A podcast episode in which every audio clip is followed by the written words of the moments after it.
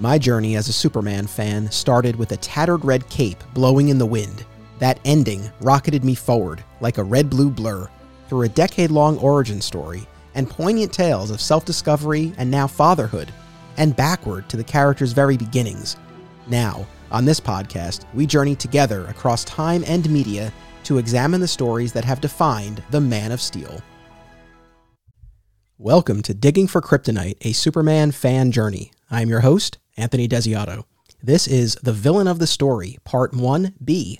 Joining me to discuss pre crisis Lex Luthor in TV, film, and animation is the host of the Krypton Report podcast, returning guest Tyler Patrick. Welcome back.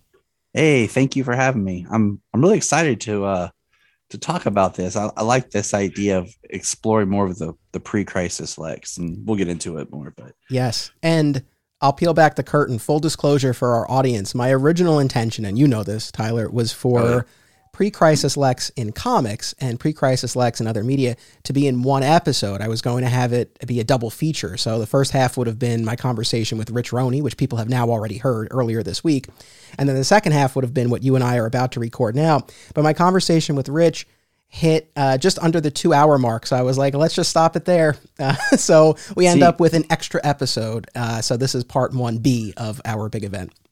I like it. I get my own episode. It's cool. no, I mean, there's so much in the comics. I mean, even from the incont the not in continuity, the uh the uh, I can't even think straight. Not knowing the character spelling to where it was Luthor or Luther um until they were like one day like, guys, we got to get this down.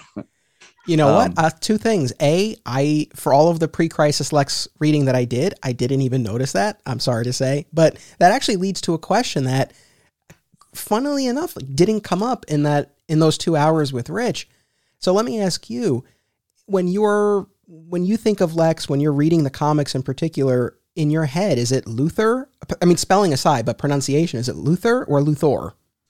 To, to pronunciation, it's always er, Luther. Same you know, um, spelling. I mean, my name is Tyler, okay, L E R, but I've seen people say my name's Tyler and it's L O R.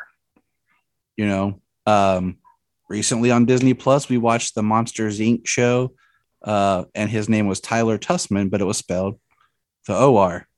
So, you know, it's one of those things. It's the English language. We just spell it how we want and pronounce it how we want. Just if you've ever had to explain the English le- language to like grade school kids, trying to teach them, you'll realize how stupid it is. Yes, I, I, I can definitely appreciate that. No, it's just funny though, because when I think about various adaptations, I feel like a lot of times, especially maybe older ones, you did hear Luthor it's it's like there's a harder like Luthor, Mr. Luthor. Luthor. Like, but I mean, you know, look, you know, and the audience knows how formative Smallville in particular was for me. And that was seven seasons, well, 10, because they continued to talk about him even after he left of, of Luthor. So I think that fi- like the finally cemented that in my head, I think. Well, I mean, it goes to, you know, in Supergirl and in Smallville, it's Kara. Kara. Yes. Kara. Then we get to Supergirl the series, and they're like Kara. And I was like, what? So I never got it, used to that no and i i use them interchangeably sometimes. And i don't know for you like i always heard wonder woman's mother's name as hippolyta. Yes. And i've always said it hippolyta but then you know people said it hippolyta. And it's one of those things like i don't know what one of my pet peeves are. It's like if you hear something a certain way and then someone says it the other way you're like mm, mm, mm, even if they're not wrong it's just one of my weird pet peeves that i have like when someone says Hippolyta, I'm like, mm-mm, mm-mm. it's Hippolyta. Uh, listen, and I'm, I'm with so, you. I'm with you. Now, one question that I did ask Rich that I want to ask you, I'm asking everyone who I have on for these episodes. I've been describing Lex in, in my introductions and, and uh, show notes as Superman's ultimate opponent. Um, but obviously, Superman has other other adversaries. Where where does Lex fall for you? Is he the ultimate opponent, or is he up there? But there are others who can can kind of give him a run for his money. Well, I think Lex is the ultimate opponent because it goes back to the, the name Superman. You know, and they argue like, what is a man? Who is a man? Um, he is, you know, Lex often, you know, uh, I think one of the best examples of conversation is in Ultimate or All Star Superman when Lex talks about, you know, getting to a physical perfect perf, uh, perfection, performance in his mind, and that he, you know, is a man, a human man who has elevated himself. Um, but I think Luther, he doesn't come from other big bads come from different facets of Superman's psyche, um, and usually to have powers that kind of rival in a physical sense. Luthor has that ability to be that schemer that who can outsmart him in a deceitful, diabolical way, who can use public opinion. Because Luther oftentimes, and I think the best Lex Luthor is when he is seen as the hero by so many people. But Superman knows the truth, but he, you know, even as Clark, as a journalist, he's trying to prove it. And so, in a way, he's foiling Clark as much as he's foiling Superman. And that's why I think, you know, he is the best because, um, you know, he always like one of the best is in, uh, you know, Lois and Clark when Lex boasts about people looking up at him. And then at the end, Clark just hovers above the tower and is like, all you have to do is look up and he flies off, you know? And, um, you know, even like when Lex became president, that sleazy politician that just slipped through, you know, Superman slash Clark's fingers, and he's and he can never prove it. And I think it's a it's a different kind of foil, um, and even the fact that he's a scientist.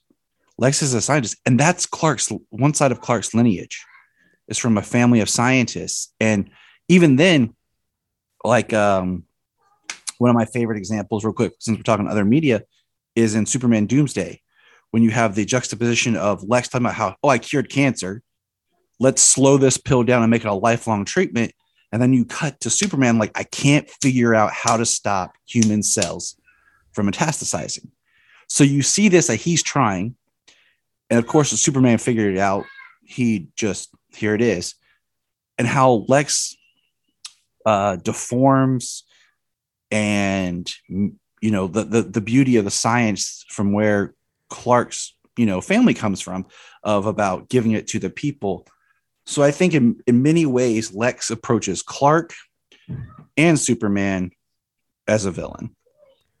Beautifully said, man. I, I think you made a very compelling case. Uh, I was I was already on board with Lex as the ultimate opponent, but I think you made a great case for it, and especially that that note about uh, sort of the the perversion of of science and Kryptonian science, and you know you see that again most recent more more recently in Batman v Superman with the creation of the quasi doomsday creature. Uh, very well said. So this is kind of a funny episode because so we're going to be talking about you know I mean most if not all of the of the depictions of pre-crisis Lex. Um, across other media, because we talked about comics already.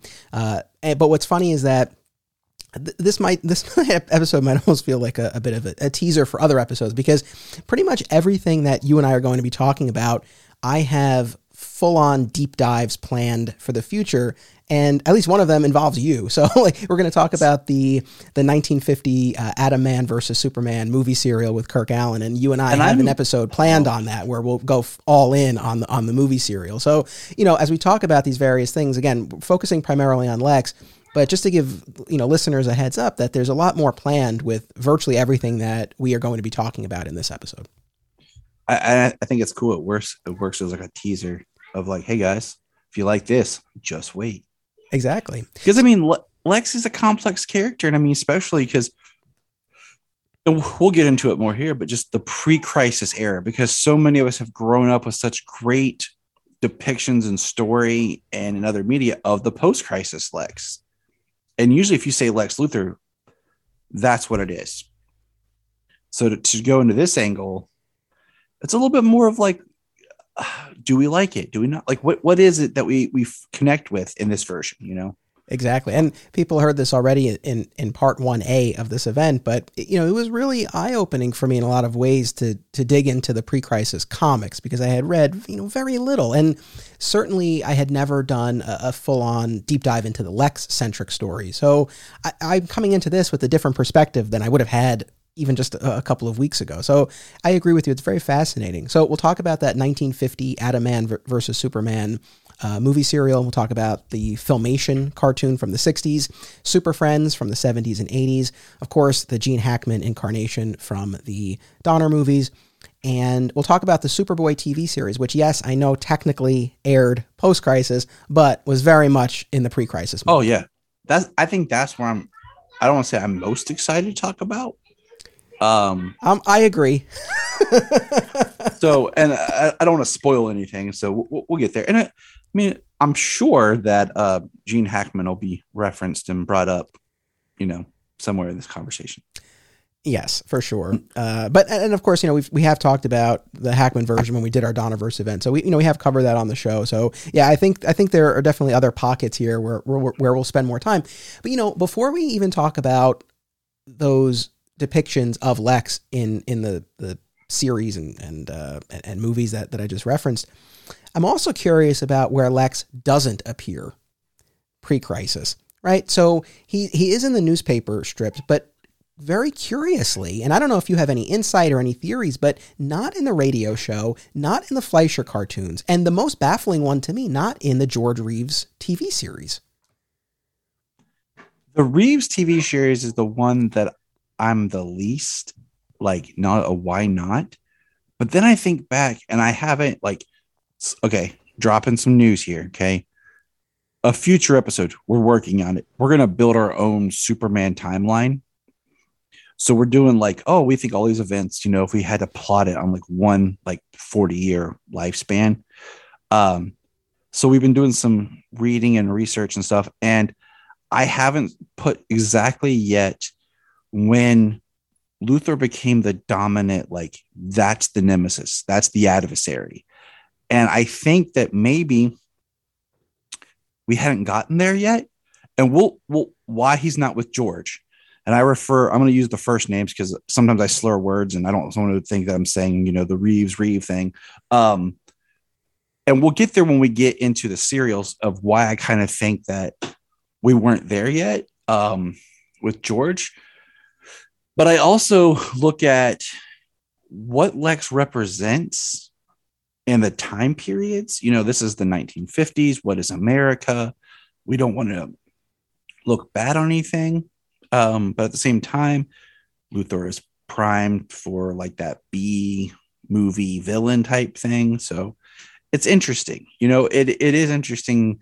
Um, I mean, it's as interesting if you think back. Let's go to somewhere not as far ago, the 1990s, when John Wesley Shipp's Flash came out, and they didn't want to do any of the big villains. And then halfway through the series, they started doing some villains because these new these concepts they had for TV just the show wasn't doing that well. So they had to bring in, you know, Captain Cold, Mirror Master, uh, the Trickster. Yeah. so I, you know, I, am not sure honestly, but I, it is one thing I would like to kind of dive into. Um, why that wasn't explored, but at the same time, who were Superman's kind of villains because the, the TV show starting to like um you know it's one of those sliding periods where I feel like sometimes the television or media is over here where the comics are here so the media is about a couple years behind trying to catch up with where the comics are so we are getting into silver age stories but we're pulling golden age for our tv show if that makes sense. That totally makes sense because that that period of time, I think the George Reeves show was I think what fifty two to fifty eight generally. I think so, so. That is that kind of nebulous period. Be, while we're kind of still technically, it's sort of that nebulous period between golden and full on Silver Age. So yep. your your point is well taken, and that tracks. I guess the reason why I'm surprised with Adventures of Superman, and people, you know, know I did a, a couple of massive episodes on this a while back, and I'll revisit it again in the future because I man, I fell in love with the George Reeves show, but it's just so you know because they were so limited in terms of what they could do on screen, it feels like Lex would be a, a perfectly, you know, in keeping with the show right. adversary. And and if there's one thing that I wish the show had been able to do is is to have recurring villains, any yeah. kind of serialized plot line. Not not that I would expect it, you know, to the extent that we get today, but even even if Lex popped up once or twice a season, like it just and we'll talk about the serial, but the fact that Lex was in the serial. So there was a very recent precedent. Although maybe on the other hand, maybe that made them less likely to do it because they felt like they, they had already been covered. I don't know. Well, we, we uh, it's been I think two years, maybe now. Time, you know, we had covered the Kirk Alyn first serial episode and the George Reeves first episode, and they're very similar. Yes, they are very similar. And you know, thinking about also on the production side of how they shot um, George's show, maybe having reoccurring villains wouldn't work because of the shooting schedule and style. Um, they had to do these one and done type things because for our listeners who hopefully have listened to your episode, um, they would shoot multiple episodes in a day because they would just go to one location, say like the Daily Planet. They would shoot scenes for like a couple of scripts that all take place at the Daily Planet. And they would do that at the different locations and then they would edit it together later. So they were shooting, you know, more than one episode at the exact same time. Um, and that, I mean, that could be like if episode A had the, you know, Luther that they didn't you know shoot because of scale. I don't know. I'm just throwing that out there as a thought. Yeah, no, I, but again, I just I think it's interesting. Of course, we're going to spend our time on on where Lex does appear, but I was just thinking about you know the, these instances, famous ones where where he's noticeably absent. I guess the radio show is another one where it's surprising given how long it ran. Like you would think that at some point they would do it. Now, I'll, I'll be honest when we talk about gaps in Superman fandom, the radio show is definitely still one for me. I've listened to the the first the first telling of the origin, eh, nothing else. I have. What about you? I've listened to a handful of episodes. Like I used to have a, a job where I drove a lot, and so when I was driving a lot, I would listen to a lot of podcasts. I'd listen to like the radio show. That they even had like a podcast feed for all that was the radio show. Yes, and I enjoyed it. Um, but it was also weird because like you had to get used to the the commercials and everything that happened um, in the radio show broadcast. So I've listened to some, and it's another one of those like I found some more to listen to, and it's um it's fun. Like it's it's it's a different kind of medium. Did did you ever listen to any of those new Batman ones that they had done on HBO Max? I have not. I did like the first three episodes, and it was it was cool because it was really done in that style of being a radio show, not an audio drama. So it, it was neat. Um, but yeah, as far as another gap in fandom, um, is the radio shows, and I hope to one day, you know, kind of close that gap as well as I'm in the process of closing that Superboy gap. Thanks, Tubi. Tubi, man, I, I don't know that I'll ever get them as a sponsor, but we sure do plug them enough. Yeah, Tubi now has emerged with all four seasons of the Superboy TV series. And it's if if there's one thing that will guarantee that something arrive on a streaming service, it's that I buy it on on DVD because not too long. I guess it has been a year at this point, but about a year ago, I did go out and I bought the four seasons of Superboy on DVD because I was like, I don't know if and when these are going to pop up somewhere, and I want to make sure I have them. And season one in particular is increasingly hard to find and expensive, so I was like, let me just make sure I have it. And yeah, then yeah, recently they all popped up. I bought that years ago just because on that when Superman Returns came out thing. Um, but yeah, it's the same thing. Like it was weird because like with Lois and Clark, you could find season one easy. Yeah. But the other ones I had to track down, and I want to buy the Superboy on DVD because certain things I want the physical media. Um, but with with Tubi, just real quick, like it's now has. I was looking on it. It has the old Shazam. It has the uh like Legends of the that special, the Legends of Heroes, or oh, it's that weird special they did like in the 60s or 70s where they had like all the different uh, live action heroes where Adam West and Burt Ward popped up again. Okay. Batman 66 is on Tubi. So like all that stuff that I've complained about that was taken from DC Universe um, as a Mavis, you know, miraculously appeared on Tubi, except for like the 90s Swamp Thing show. So yeah. Listen, if anyone listening to this has any in at Tubi, I think there's a prime opportunity for a sponsorship here. Anyway, so well, let me just ask this one final, I guess, big picture question before we get into the specific depictions of the ones that we're going to talk about. I mean, maybe we can put the Gene Hackman one aside, or maybe not. I don't know where you land on him. Uh, who is your which which depiction in these pre-crisis iterations resonated with you the most? Did you feel represented the best of of Lex pre-crisis? I found uh, Lyle Talbot to be probably the most interesting. Oh, okay. From the from the serial. Yeah, and I think that's because I have watched a handful of serials, some of them out of context because you're like, what, what was this one on? And then I'm about to watch them all because you and I are going to deep dive, and I bought the DVD set, and that's one of those things I've been wanting to buy. Um, but there's something about his calculating coolness, but also like he was pre-crisis, but at the same time, I feel like he was an inspiration for post-crisis because there's some resonance in there, and we'll we'll get there. But I liked him a lot, and um, I can't wait to touch on Sherman Howard. yeah, from from the Superboy show. That's I so I watched in order essentially. So the Superboy ones are freshest in my mind. But even if I had watched those weeks ago, oh, they'd be right there. They really made an impression. Not a great one, but they really made an impression.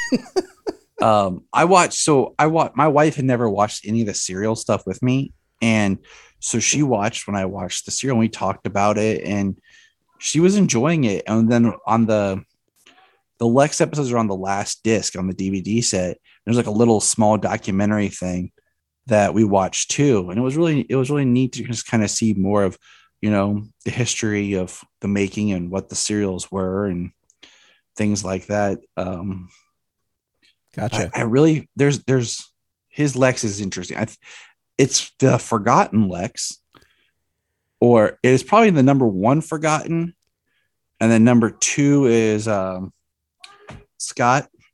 You know, Scott from Wells Super- from the first yep. season of Superboy. Yep, and then number three will be Sherman. Well, it's interesting you say that. I was thinking that about Lex, but also about uh, the Superman and Superboy actors. I mean, you know, a lot of times when you see these lists, if if there's someone who's omitted, it's usually Kirk Alyn and or yep. the you know one or both of the actors who played Superboy. So yeah, so it's interesting to talk about both of these in the same episode because yeah, the movie serials and the Superboy show definitely get overlooked more than I feel almost any other adaptation of Superman. Uh, I just want to do this quick uh, tidbit. If you didn't know, um, I had a couple years back the honor of uh, interviewing Jim Hambrick from the Superman Museum. He was actually really good friends with Kirk Alyn to the point that Kirk Alyn was the best man in his wedding. And Kirk told Jim, he's like, don't let people forget me. Because, you know, he was looked at as the forgotten Superman. And I, uh, here it's behind my monitor. I have a, you know, I, I try to have a picture in my Superman room of every Superman. And I have a, you know, a, a production still of Kirk. Um, because yeah, like he, he is forgotten. And, you know, my dad saw my George Reeves, like, oh, the first Superman. You know, I'm like, actually, Dad, no. Yeah, no, that's the thing. And and look, is Kirk Alyn in my top three Superman actor list? No, but the thing that I I appreciate, and more and more as I do this podcast, and and I dive into things that were largely unfamiliar to me, including the serials and including the Superboy show. These you know these iterations that that that came first or broke new ground you know, you have to give them credit for for being there. And it's, you know, it's hard to create something out of nothing. But, you know, once that's there, yes, it's easy to look at it and be like, oh, they could have done this, they could have done that. Subsequent iterations can improve upon what's been there, but you do have to give respect to to that foundation. Look, the the last Superboy episode that we'll talk about is called Mind Games, and Lex and Superboy get trapped in a mine with kryptonite. Does that sound familiar? It sure did to me when I read the description, because that's one of my favorite episodes of Smallville from season six, Nemesis, where the then, same thing happens. Or, or what about the episode of the Batman where the Riddler and Batman are trapped in a shipping container underwater and have to reconcile and get out? You know, like it's a very great bottled episode. Like, hey guys, we need an episode. We got zero money. What are we going to do? Yeah, exactly. So I so even if even if there are areas in which I, I feel th- these depictions fall short, I appreciate what they did and when they did it and and what they were able to provide for for subsequent uh, you know depictions to to flesh out. You know, so mm-hmm. with the serial, so I just will start there. So that's that's the first you know, the first live action uh, incarnation of Luther. He's still not even Lex at this point, but he's he's Luthor. Right.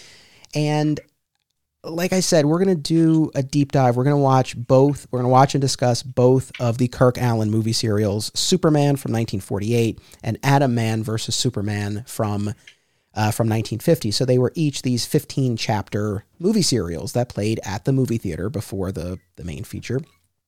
And Lex or Luthor uh, appears prominently uh, is he's the antagonist in the Atom Man versus Superman serial. Now, full disclosure, I have not done my full watch yet, so I just watched the first chapter of Atom Man versus Superman, which was Superman Flies Again. Uh, and then I also watched chapter 11, Luther's Strategy. And Luther was portrayed by Lyle Talbot uh, in in this. So he so he was your favorite of the ones that we that we looked at. Yeah, because he, you know, we see him like operating on a desk in an office. There's a seriousness to him, but you know, we also see him in a lab. And you know, for the most part, Luther was just a mad scientist you know, we hadn't got and developed really into the business mogul that we all know. So I watched it and I was like, huh, I could see where maybe I, have no proof on this, but you know, John Byrne saw that or something and was like, Lex is a businessman, like, you know, and it just kind of stayed in the back of the mind. But there was a there was a seriousness and a here you go, you'll like this. He reminded me of Mr. Potter Oh. You know, from It's a Wonderful Life. Yeah, exactly. you know what? Oh, it's funny you say that. Okay, so he, this was not my favorite version of Lex. I felt that he was too serious and too flat for the most part from what I saw. Yet, and we'll, we'll get here shortly, but you know, uh, the Sherman Howard version goes way too far in the other direction. So there's right. definitely there's a when you put those two as a yeah, and but I think I just found him a little bit captivating because of that. Do I feel like the tone of his performance fit perfectly with what they were doing in the serial? No, I, I think the serials had a, a more lively tone. Um, but there was something about that performance I think is what to me felt like that's where the character's going. Like, you know what I'm saying? Like, like if you were reading the book, like you, you're like, oh, this is a good way to do this character. Um, but you know, I mean, we have years. It's the first portrayal, but it takes years for us, I think, to flesh that out. But he he just kind of gave me this a little bit more Mr. Potter esque vibe, and uh, it just made me kind of chuckle because I know your love for It's a Wonderful Life, and I I love that movie too. That's why you know I bring it up is I got you know the uh, I have a Christmas decoration that says it's a bell and it says you know every time a bell rings, angel gets his wings, and then I have the Hallmark George Bailey uh, ornament. So you know it's it's a classic for a reason. There's a a town in upstate New York that Bedford Falls in the movie was was modeled after, and they have an It's a Wonderful Life museum, and they do a big celebration every year. It's about I don't know, it's like four or five hours from where I am, but that's one one Christmas season. Uh, I, I, will have to go because I've been watching this movie every year religiously for most hey, of my life. I had to edit my own version together, and I I, I call it I pulled a Wizard of Oz. you know, like to emphasize, like you know, right when what? Mommy, keep me off the bed. All right. So we have a little guest appearance by Tyler's daughter. You take care of what you need to. We're going to take a quick commercial break and we will be right back. Acme Comics is a locally owned and operated full service comic book store in Greensboro, North Carolina for people of all ages and walks of life. Since 1983, this nine time Eisner Award nominee uses their collective knowledge and resources to connect you with the best material available. They pride themselves on their significant contemporary and vintage back issue selection. Mail order subscriptions to new releases are available, and all offerings are available to anyone anywhere via mail order. Follow Acme on social media and eBay, listen to the Acme Cast on all podcast services, and visit acmecomics.com for much more. Film lovers and filmmakers should check out this family of film festivals Brightside Tavern in Jersey City, Hang On to Your Shorts in Asbury Park, Point Lookout on Long Island, and In the Cut in Bloomfield, New Jersey. I was fortunate enough to have my work shown at these festivals, and I found them to be very enjoyable and well run events. Submission information for filmmakers, as well as details about the festivals generally, can be found at filmfreeway.com. Follow the festivals on social media for news and updates about events, discounts, tickets, and more. Also, be sure to listen to the Hang On to Your Shorts and Cullen on Film podcasts available via a shared universe network. Fat Moose Comics is New Jersey's best and oldest comic book store. Established in 1982 and currently under new ownership, Moose sells a wide selection of new and old comics from every publisher action figures, graphic novels, posters, statues, and more. If you're looking for something and they don't have it, they can probably get it for you. They know a guy. Visit Fat Moose in Whippany the next time you're in the Garden State, and be sure to reach out via the Fat Moose Comics Facebook page. Flat Squirrel Productions is an affiliate of BCW Supplies. The next time you need to restock on comic book bags, boards, boxes, and more, be sure to use promo code FSP, that's FSP for Flat Squirrel Productions, to save 10% on your order, and it helps support the show. Thank you. And we're back. So let me let you finish what you were saying about your your fan edit of It's a Wonderful Life. I just wanted to drive home George's, you know, importance. So I basically, like I said, I Wizard of Oz it. Like right when Clarence says, "You've never been born," I I used the colorized version, and as soon as he said, "You're never born," it cuts to the black version, and then right when he's like, "Please God, let me live again," it goes back to the colored version, just emphasizing how dark the world is without George in it. It was a fun thing to do. Yeah, no, I dig it. Well, so when I when I sit down to watch Atom Man versus Superman in its entirety for our upcoming episode, which people will hear not too long from now, it's not too far off. I I will keep Mr. Potter in mind, and maybe that will allow me to enjoy the Lyle Talbot version. I, I will say I, I didn't. It wasn't like I intensely disliked his version of Lex. I felt like it was a very kind of like solid. It's a one note. It's a one note character. Yeah, that's I mean, fair. it- but like a it really solid, like down the middle. Like there was nothing, you know, nothing extraordinary about it. But it was a, I think, a safe. solid. And look for the fact that this was the first jump from page to screen. You know, it it it felt for the most part in keeping with the you know the, the golden age iteration of the character. I mean, the the first mention of him in the in the first chapter, you know, he had already been established in this world, right? Like they all know who who Luthor is, Superman's you know nemesis, and this mad scientist. I, I think the first uh, device he creates is a teleporter, very Power Rangers esque. He's like, uh, he's got the That little, uh, little teleporter. Yeah, there you go. It makes you wonder if in the original intent was his name going to be Luthor, like that's his first name, like Luther. Right. You know, maybe I, uh, you know, I, I uh, I've often joked like the name Luther or Luthor, you know, sounds like Lucifer. Like I used to pick on my mom because she, but I like that name Luther. I'm like Lucifer. She's like, shut up, Tylor. Um, and it makes you wonder if there was something in there like that was going to be his first name, and then a writer or someone along just made that the last name. Just because of how they just you know affectionately refer to him as Luthor as uh, you know just a, a name. So Right. Yeah, I don't know. But so he again is very, very dead serious in this. There's no real flair. He's very, very flat. I, I guess was the was the word Yeah. I, I I- kept coming back to. But in terms of the the title of this, right, Atom Man versus Superman. So, and again, I've only watched two out of the 15 chapters, but I, I got the gist that he's he's created this Atom Man persona who's who's plaguing Metropolis, and he's pretending that he's trying to help against Atom Yep. Man, right?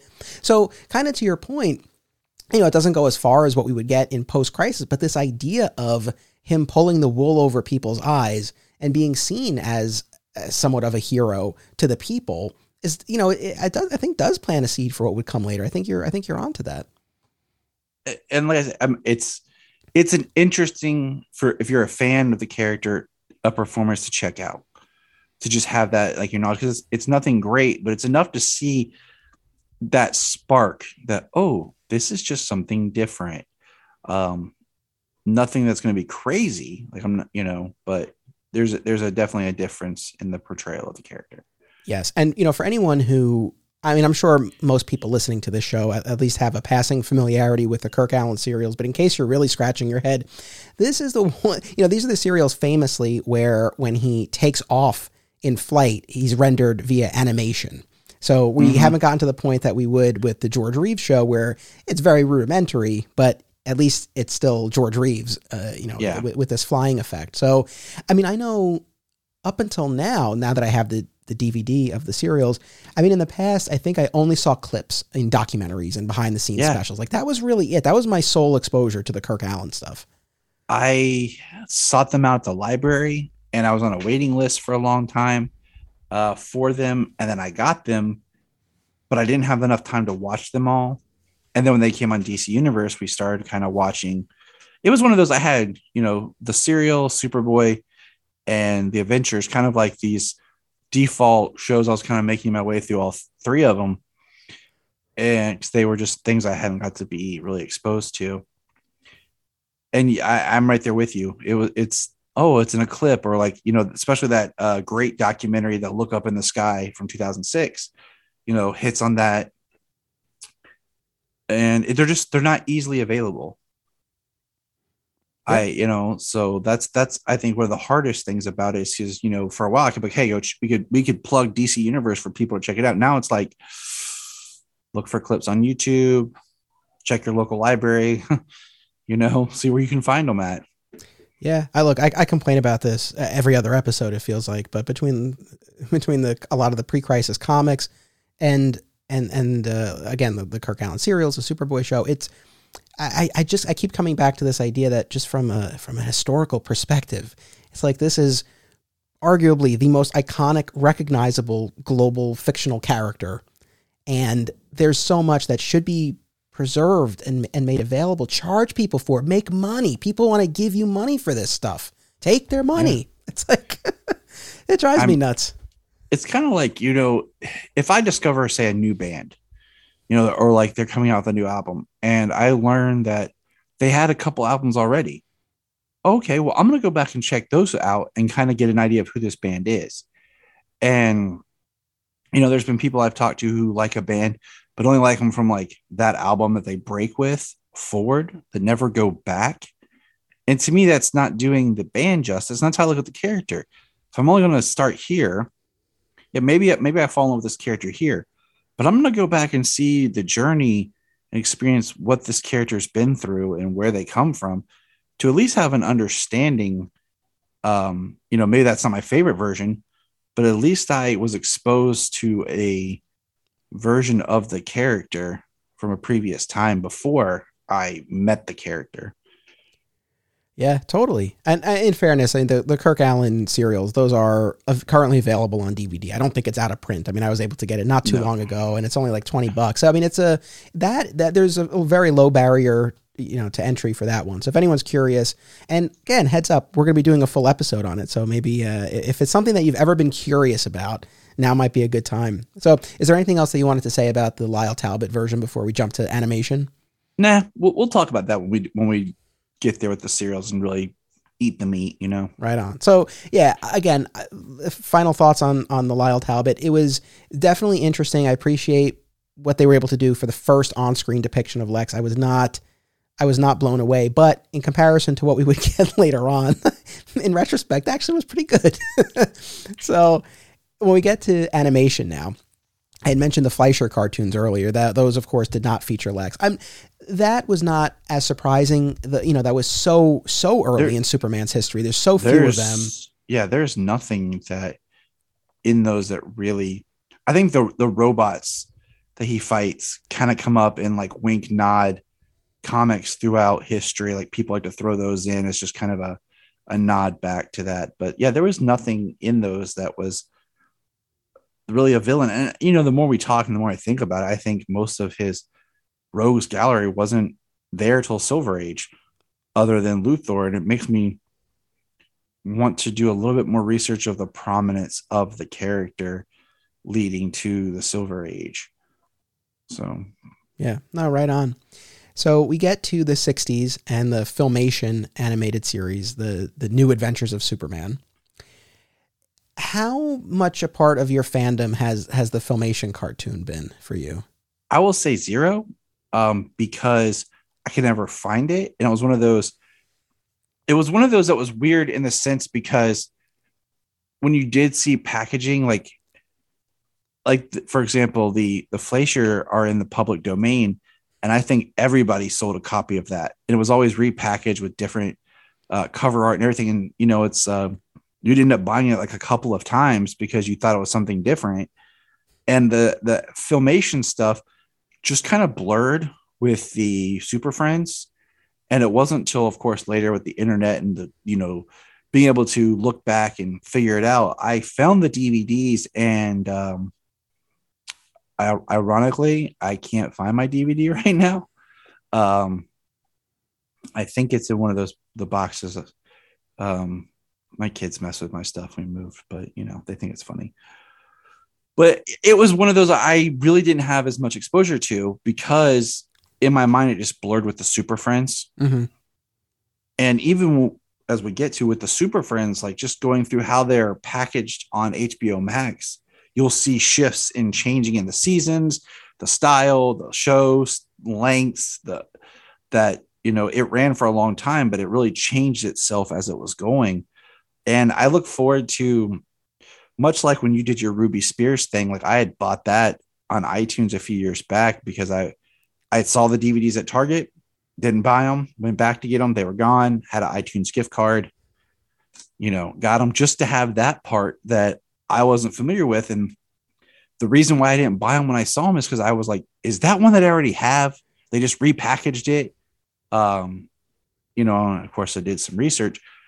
So yeah, the filmation cartoons didn't play the role um, in fandom, but they're so, they're another part of that gap. And it's kind of exciting. I'm going to this out there to still have something to be intrigued by with the character that I haven't been completely exposed to. So to say like, hey, I got a few, you know, I'm gonna watch all the George Reeves straight because I know there's hit and miss I have, rewatching all the serials straight, going back to the filmation cartoons and the super like that's it's exciting because it's something I don't have the complete history of. Um, even with all the knowledge and watching that I have done. I know, man. Like that's the crazy thing, and I don't know what people think as they're listening to this, but it's like these are we are two Superman podcasters. Now you've been at your show a lot longer than I've been at mine, but you know, two Superman podcasters, fans for decades. You know, we've read and watched so much stuff, but it's such a rich and vast mythology. Like there's still, even for us, for all the time we've devoted to this, like there are still things to explore. But that makes it fun and, and exciting. I don't know, you know, we might not be doing Superman podcasts it were not for for all of this. I mean, you could still find other angles and, and things like that. But uh, that was what excited me about doing the show in the first place. Was like, man, there's you know I could you know I could talk Smallville all day long, but like there's so much other stuff. It's like oh you know, and, and now this is an opportunity. It forces me to finally get into it. I'm going to jump on that bandwagon as we move along because I got some more things to say about that excitement, you know, that you speak of. Right on. So.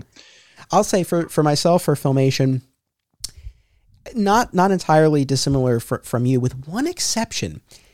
And someone out there will probably know what I'm talking about. There was at least one VHS compilation mm. of the the filmation cartoons. And i remember i mean i have a vivid memory of renting them from a local video store. Shows my age. Uh, when i was a kid it wasn't a blockbuster. It was like a local like mom and pop mom video, and pop shops store. are awesome. Yes. on that out there. Yeah. And and so I remember, I remember it was on Central Avenue in Hartsdale, where I grew up in, in New York. I remember it, very specifically. And I remember that theme song and the it's Superman, su- like that's ingrained in me. But uh, you know, until the viewing that I did for this, could I have told you much else about it? No. I really couldn't, but I at least I at least had seen some on VHS and I remember it had and I've seen people writing about this online, so clearly this made a lot, an impression on a lot of kids. The VHS at, at a minimum had uh, the Parasite episode and it wasn't the purple parasite. He was like, I don't know, like a circus strongman or something like that. Like he was just a mm. guy. And I still remember that. Um, so again, I have some memories, but it's it, it's not something that I've ever really gone back to until now. I don't know that I would do a full on podcast episode about it. I know Dan Greenfield from 13th Dimension, who's been on the show before, he loves it. So I know he's Dude. game to do it. I probably will. I might do like a segment. I don't know if I would do a whole episode. I don't know. But uh, it's, you know, they're, out there. They are on DVD. I have the same DVDs you do that's. Um, uh, essentially, th- they call it three seasons, but it's collected on two sets, and it's a total yeah. of 68 episodes. But each episode is six minutes. Yeah, it's, which it's, it's, which is great. I le- I very much appreciated that aspect of it. I mean, look, I love I love to settle in and, and watch a you know a twenty minute or a forty minute whatever it is, but uh, you know just in terms of time and, and attention span, especially with these pretty you know, pretty simple '60s cartoons, it was nice that they were you were in and out in six minutes. Yeah, I mean it, they were made for children, and they're they're cool to just kind of watch and it's funny in the sense of that's how they did cartoons. Then it evolved to what we had and now it's kind of gone back to that where they're like 10 minute episodes of these cartoon shows for kids and we're complaining about like oh why is it so short? You know? But it's like that's how it used to be. But we we grew up in the age of like the best like complicated structure and storytelling for you know cartoons that were worked on multiple levels i think that's why they endure but that's another whole rabbit hole. Well said, man. So the filmation episodes specifically, my voice cracked there. Still happens even after all these years. Still get those cracks every now and then. Yes, you're like, um. then you gotta say something a little manly, like, yeah. As uh, filmation cartoons. so the episodes. Cartoon. So going a little Dean Winchester on me. Yeah, filmation cartoons. Sammy, Sam, Dean. All right. Uh, Tylor and I are both also big uh, Supernatural fans, so we we have a lot of fandoms in common. Obviously, Superman, Supernatural, Power Rangers, and uh, I'll talk about that more when we get to Super Friends. But anyway, so for Filmation, so Luthor makes uh, you know a, a bunch of appearances, but he's not. It's not like an every episode sort of thing. But I selected four of these six ep- six minute episodes for us to talk about. The Deadly Dish, which I believe is his first appearance, creates this device that can shoot kryptonite rays at Superman, and he he uh, he disguises himself as a like a professor giving an award, a journalism award uh, to the Daily Planet staff, and hypnotizes them to be in in certain places at certain times, so that his weapon can power up uh, in the amount of time that it needs. Luthor strikes again, where he kidnaps Jimmy Olsen and takes him to this paint factory, and, and again tries to use kryptonite on Superman. And kind of Luthor change his spots. That's a two parter. So at that point yeah. in the series, they were doing these these two part episodes, uh, where again, I mean, not unlike what we just talked about with the movie serial we have this this plot where Luthor pretends to have gone straight and he gets a job as the science editor at the Daily Planet and Jimmy Olsen is very suspicious. So those were the, the four that we looked at. What was your take on on either the episode specifically or just this this depiction of Lex? Well, I couldn't find my DVD, so I just read the descriptions. Gotcha. Um, and it, it kind of really, I'm one of the people like I like to know where my stuff is. Like I hate like where's my stuff. Um, I think I know where it is. I just haven't had a chance. I think it got mixed in with some of the kids' stuff that's still packed up. Uh, because I have so much stuff and they like to mess with my stuff that the moving process was not the best last year. Um, I, I found it interesting, like you about the whole editor of the Daily Planet thing. Like, it's interesting how much Lex is not taking seriously. Like, he doesn't have this pristine image. I feel like that, that being the business mogul comes with. Right. Yeah. He's just this smart guy, but even then, like even though he's super smart, I don't I don't think anyone holds that wisdom that's that brilliance at a high uh you know ability. I mean, I think about the time like you know mad scientists were like the default B movie villain, you know, and that's kind of what he was he wasn't like the scientist that you're like, oh, he's a scientist, man. He's he's smart, he's good. It's like you said he's a scientist. You're like, whoa, what's he doing? You know, is he is he crazy? And it's just a very interesting kind of he's not he's this guy, you know, he's kind of this name recognized. He's I mean, you have the icon the iconography of the bald head that just immediately says Lex, recognizable person, recognizable villain. And he's smart. And then you kind of, he's a scientist and you kind of mad scientist, you know, do what you want with him. And they have some fun stories. Um, it's always so, you know, it, it's difficult as a fan to watch these in the way of like, there's so much that post crisis, especially with Lex, just drilled in your head. Um, and that was probably one. That's one of my biggest issues with uh, Hackman, and we'll, we'll talk about that, you know, is, but yeah, I, I could ramble, but it was, it was fun. It was different. You know, it's almost, I don't, I don't want to say he's a throwaway character, but it doesn't feel like he's yet to be the, the ultimate nemesis that he will become. I, I think that's, I think that's, you know, it's interesting, especially having just looked at the comics. I mean, I, Although it's it's funny because I purposely read a selection of Lex centric comics. So, you know, in my mind, it's like, yeah, he loomed very large in pre crisis Superman. I just Yeah. read all the Lex stories.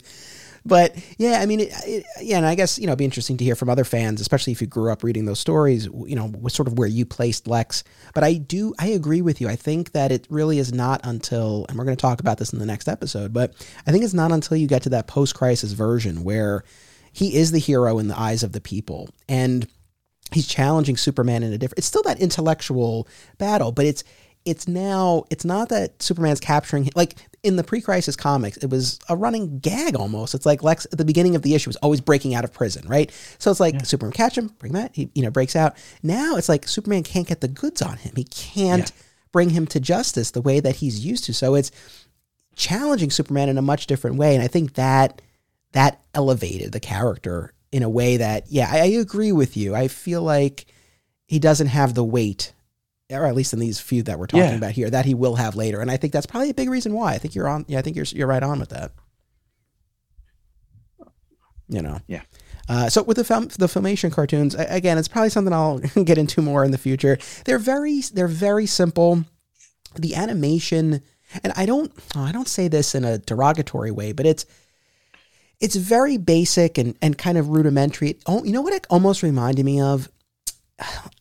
Like a motion comic in a certain way. It was hmm, Yeah. because it was not like the animation was not very involved or dynamic. It was very static. So it almost looked like still images and then they would move a bit. I mean, I'm, I'm that's probably underselling it a bit, but that's But kind of no, what it made me think of. it's kind of i mean if you look at film the oh, i'm trying to remember my history of like where filmation touches with like ruby spears and hanna barbera and like because you know like you had people cross over um because wasn't one of them drawn a blank created scooby-doo and of course went on to be ruby spears and everything but look at just how the comic like you'd have a cell for a while the same shot and all you would move is like their head or something you know and it kept the and once again we've gone back to a lot of that of how we do cartoons with very simplistic movements compared to the more complex stuff. Um so i definitely get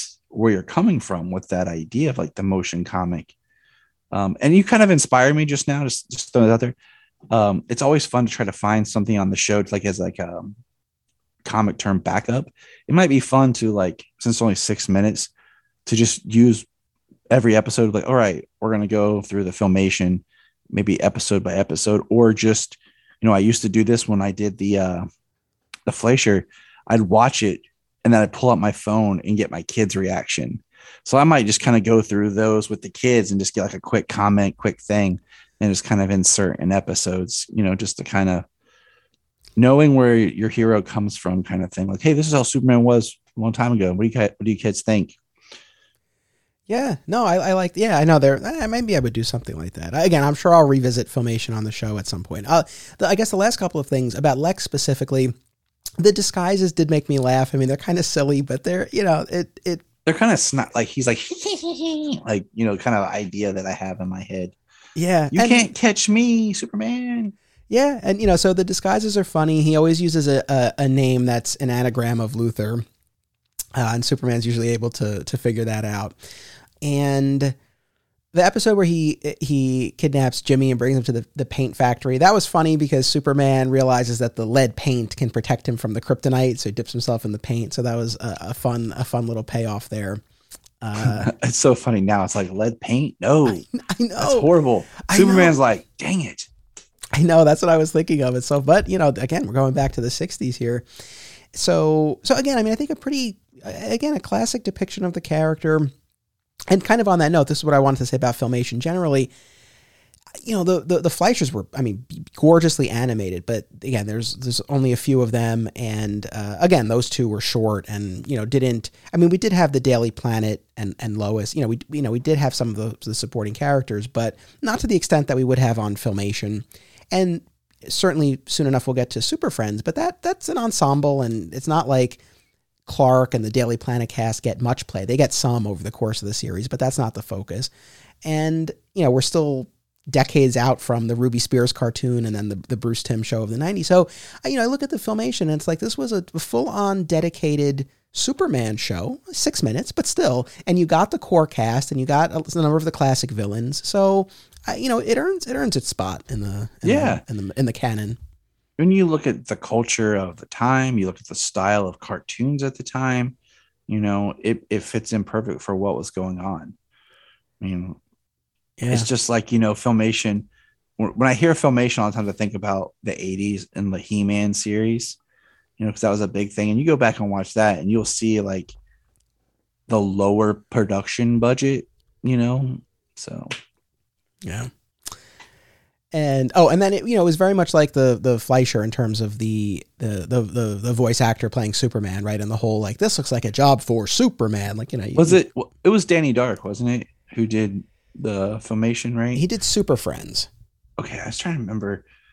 so I'm not positive. But I have to double check about uh, filmation. We have this magical thing, this magic brick here. I'll, yes. I'll, I'll check this out. So while you look that up, uh, no, it still was Bud it was still Bud Collyer. Okay, you know I was I thought that was the case, but I was like I don't I don't want to I don't like I said, I didn't get to watch them, so um, I couldn't remember. So yeah, it's still Bud, which is an amazing voice for Superman. I mean, that's the voice of Superman. Like if you're listening and you're not watching live action, that's the voice.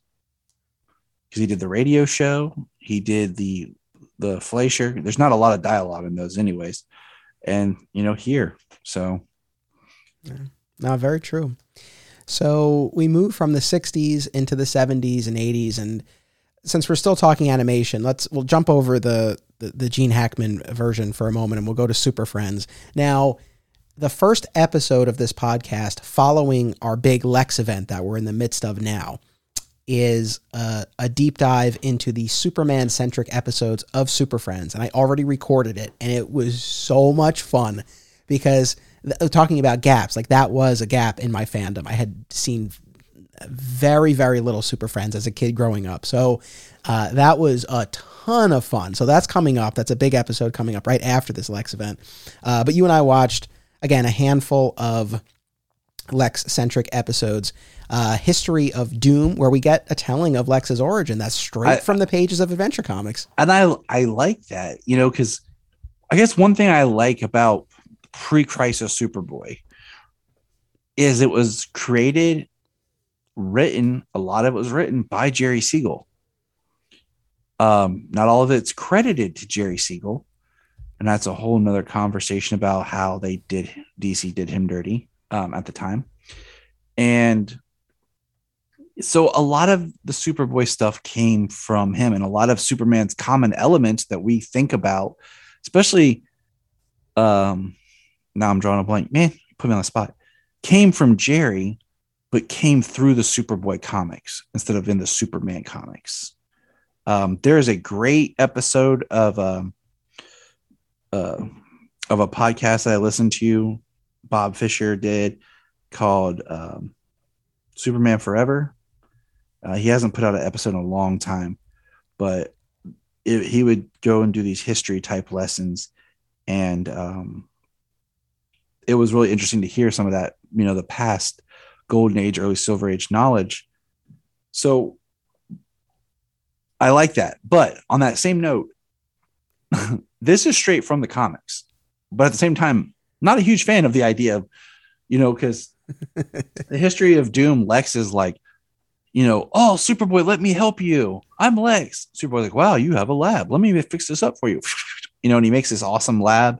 Then Lex is screwing around, and Superboy's like, what's going on? Fire. And he goes to this help Lex, but by blowing out the fire and everything, causes a chemical reaction. Lex loses his hair. Then he's like, I hate you, Superboy. You made me lose my hair. I will get revenge. And at the same time, Lex is holding this bottle where he cured kryptonite. Right. He's like, You will not get this cure for kryptonite I invented for you. Ah. And I'm like, You dedicate your life to mass murder and killing people because the dude tried to save you and you lost your hair. All right. It's kind of thin, no pun intended, but you know, that's your uh, motivation. Okay. But it was cool to see it, you know, just straight from the page animated. I like yourself. I've never been a huge fan of the way that that Silver Age origin plays out. However, and I won't go through the whole thing because I talked about it in the last episode, but uh, what I've come to appreciate is I really do like when there's truly a personal grudge and animosity between the two of them, a personal history, a personal relationship. And this I think goes back to what I was saying before that you know, this this first iteration of it is not particularly compelling through modern eyes. Maybe for kids in the 60s it was like, "Oh, this, you know, like, you know, I can't believe it." Yeah. For you know, for now, for us now, you know, it doesn't resonate in the same way, but then again, I look at what Smallville was able to do and how they took the germ of that idea that these guys Yeah. were friends and that friendship fell apart and took it in a completely different direction. And it's my favorite incarnation of the character. So, you know, there, there's something to be said for that. So I can appreciate the foundation that was laid here. I think it's also I've never been a fan of Clark Kent full on costume Superboy going around doing everything. I think it I understand why they did it, okay, but you know, I like this Smallville idea of Clark doing stuff, but being hidden, keeping himself, you know, quiet, not wearing the costume. And that leads to his journey and the ascension of putting himself out there in the costume as Superman. There's more mythicness to that. Also, if you're any type of reporter, you could figure out who Superman's is because you just trace the adventures of Superboy.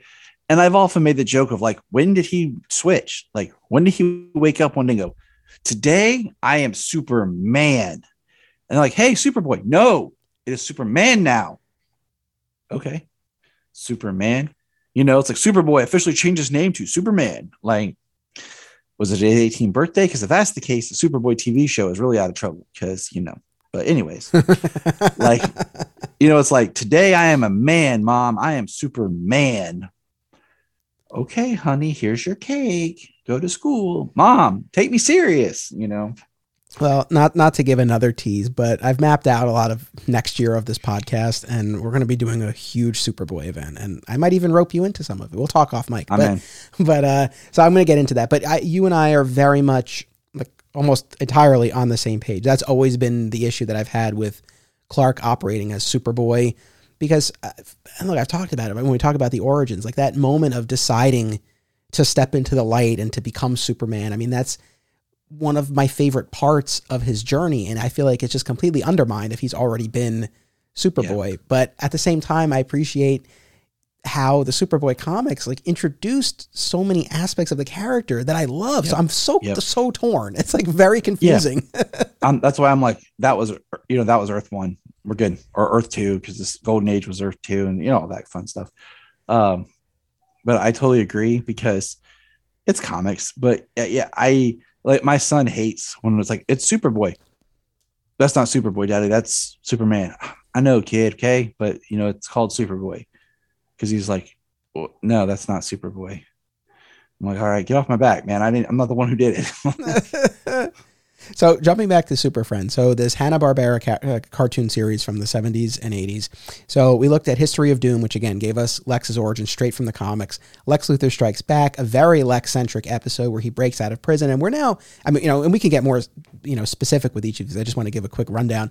Uh, you know, this we're now very much in the in the mold of the the Gene Hackman version. He's got his sidekick, he's got his lair. I mean, it very much feels like we're we're in that in that realm uh, Revenge of Doom.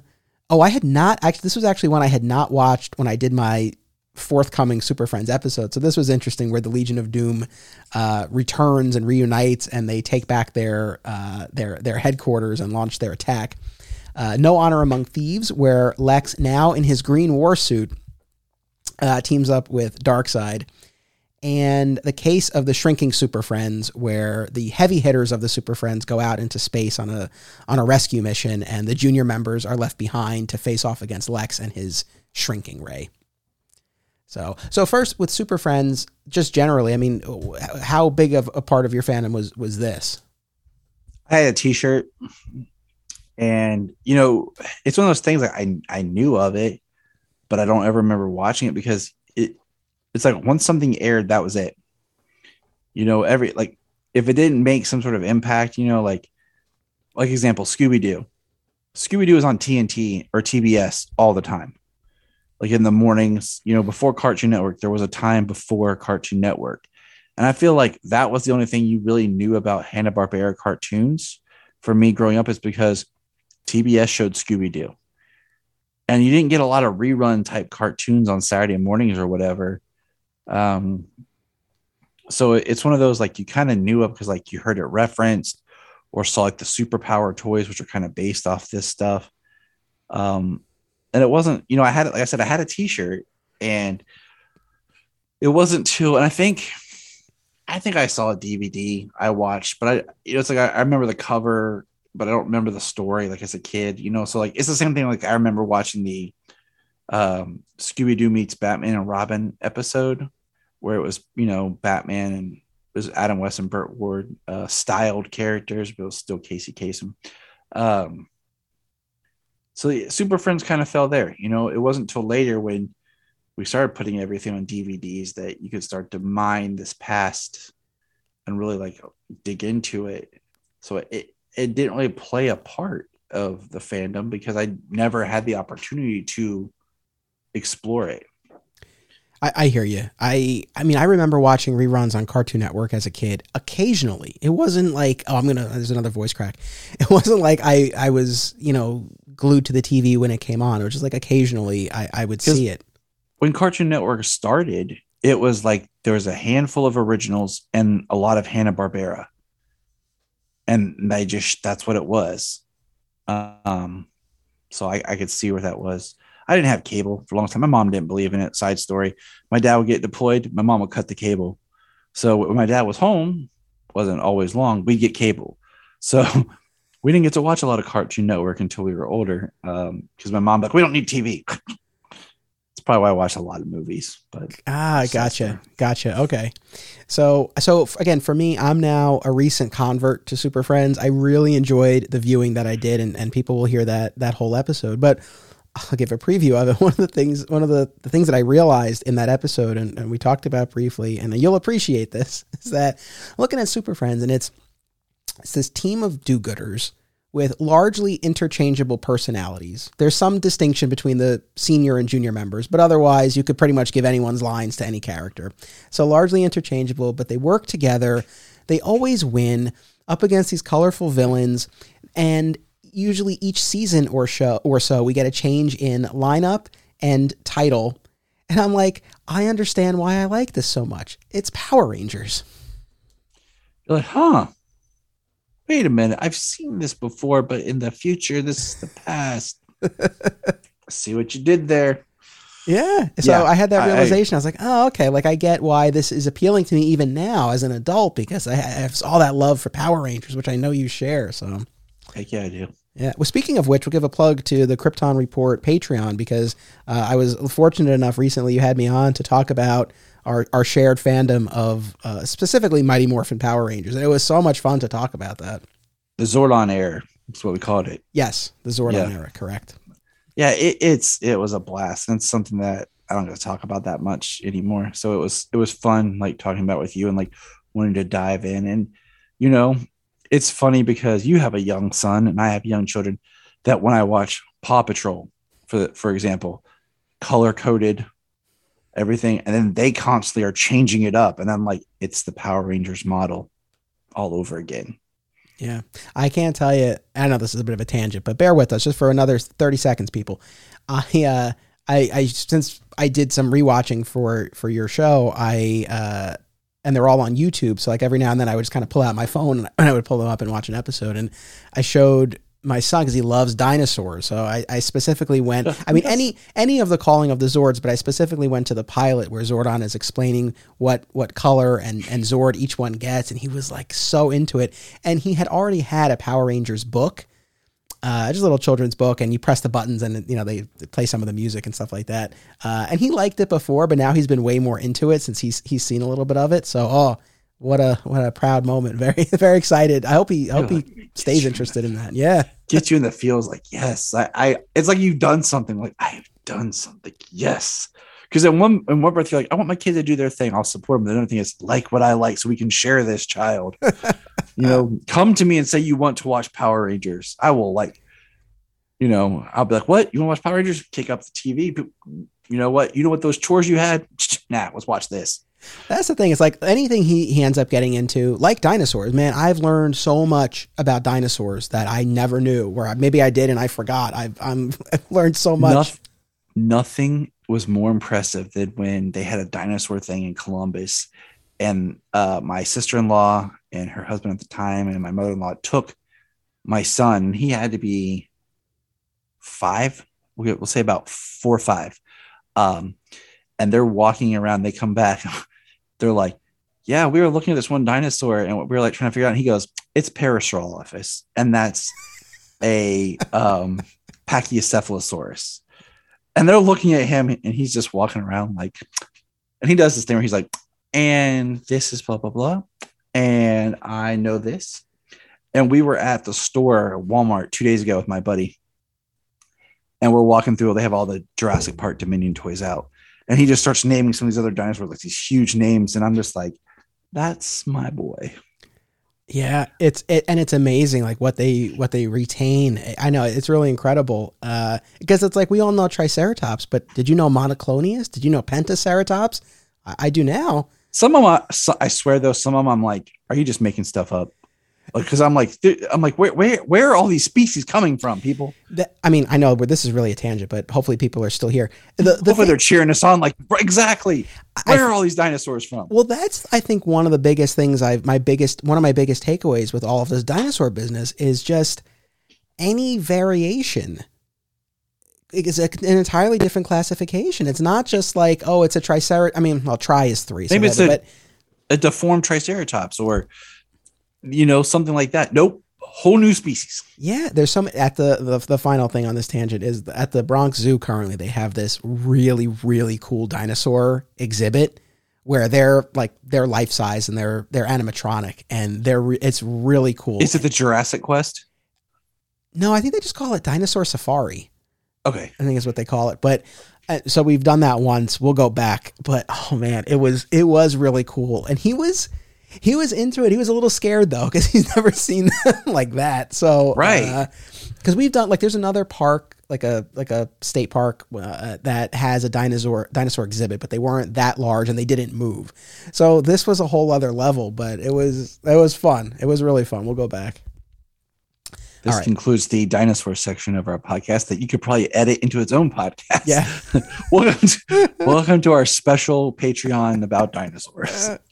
I feel like any any parents hopefully will uh, will likely identify with that, or maybe you're just a dinosaur fan yourself. So with these Super Friends episodes and this version of Lex, I mean, I what what what takeaways did you have? Did you like what you saw? Did this? What, I thought it was he was he was fun, but I I loved in Luthor Strikes Back where he switches places with Lois. Yeah, and Superman's like, "Let me use my sight to see." That's really Lois, and you know, like they has a mask. I'm like, just a mask, and they were like, "It's Lex Luthor," and Superman's like, "Nope, nope, it's Lois." He's just a mask. Nothing else is different. But I thought that was hilarious. And then the No Honor Among Thieves, I love because it's a classic Lex Luthor trying to overthrow Darkseid. And I thought that was just like we see this in comics now.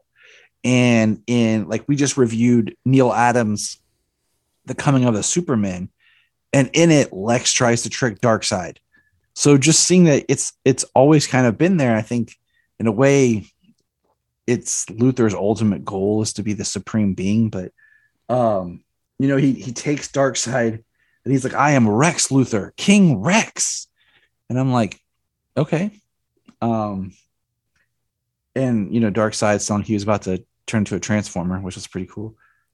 But i thought what was interesting in that episode though is the stargate. Yes instead of a mother box. And then I thought, when did mother box come into play? I thought mother box was in the con- like I started like questioning my knowledge of the fourth world. And then he says, I'm going to send you to the jungles of Apokolips. I'm like, when did Apokolips have jungle? Wait, what? what is going on here? Um, but they were they were fun episodes, and it was definitely more of the. If you look at Lex as like this duality of the upfront businessman, you know, and then sometimes he's the villainous rogue uh, in the suit type thing. This is definitely hitting that that perfect point of the in the suit villain aspect, and it was much more on brand for Lex than what we had before. It was it was very it was fun. It was enjoyable. um, to see him where he goes in these episodes.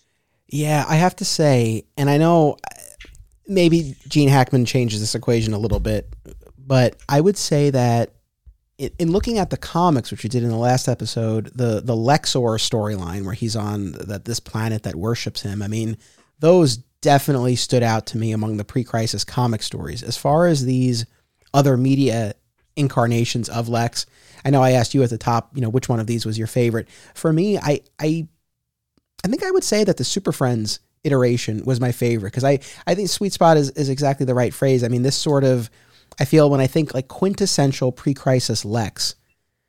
Now, I probably do think of him in the purple and green jumpsuit.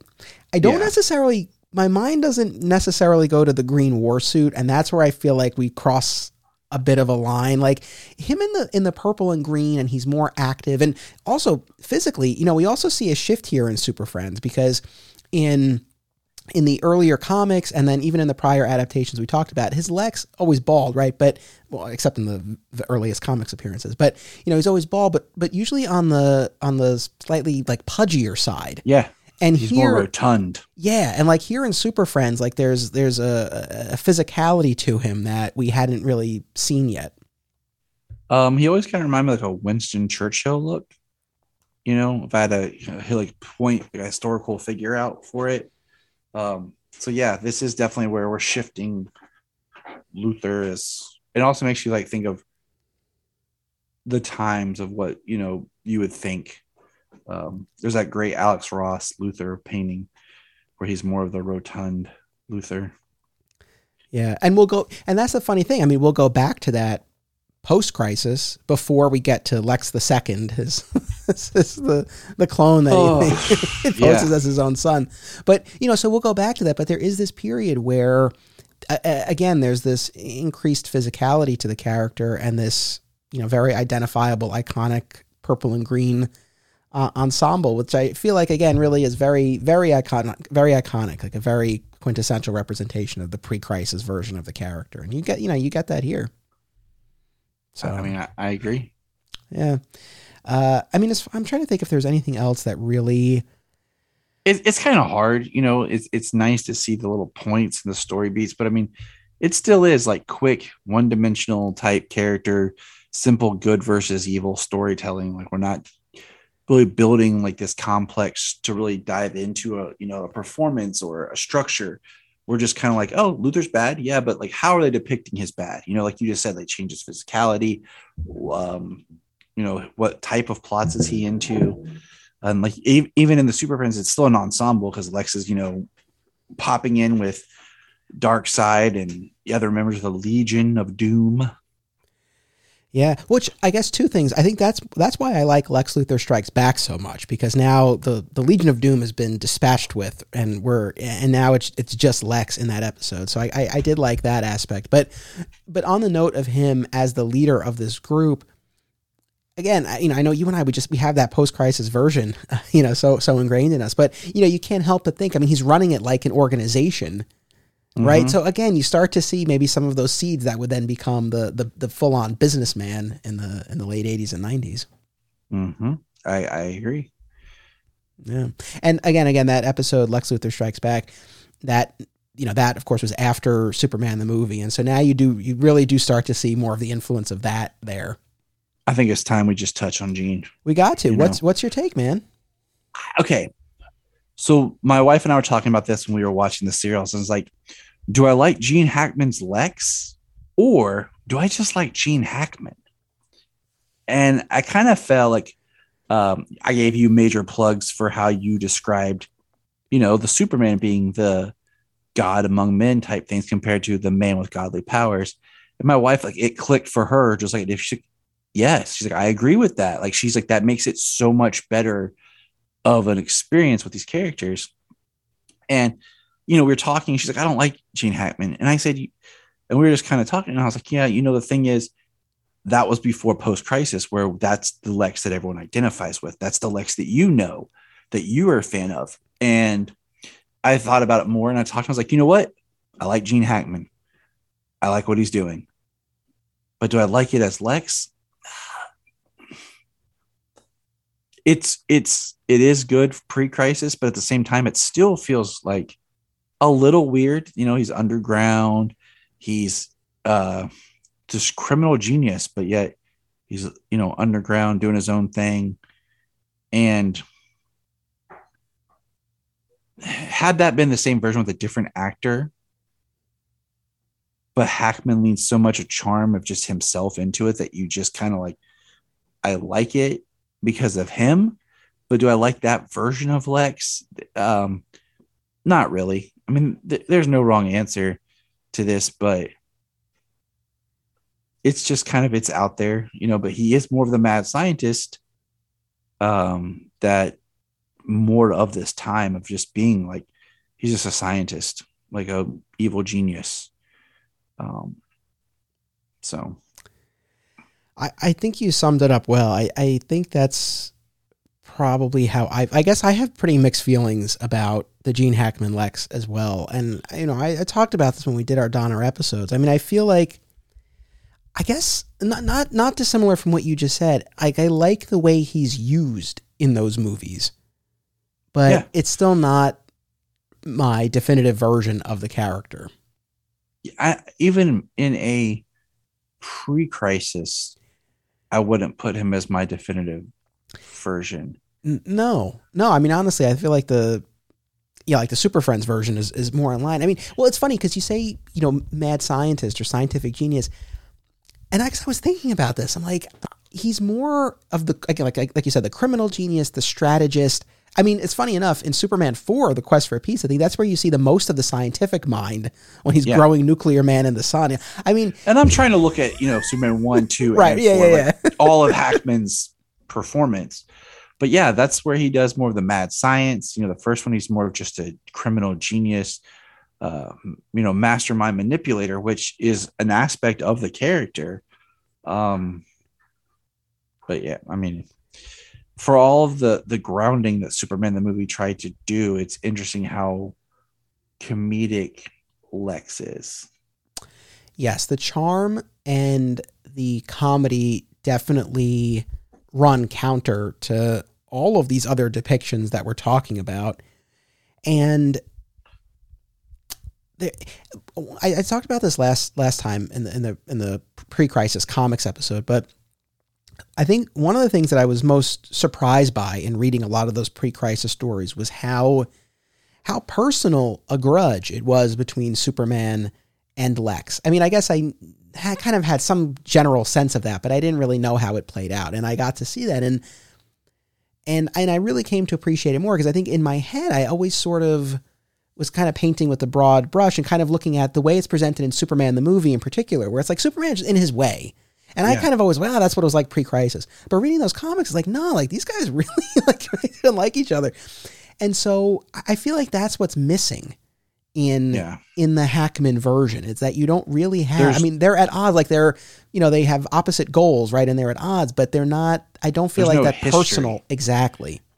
You know, you know, even even just the post crisis, the way they try to create this grudge with, you know, Dean Cain and John Shea per you know to build up something because that whole history had kind of the past Superboy story was, was gone. So to create this new kind of history, um, and I you know it's easier to use the live action editions because people can easily you know watch those and then read comics.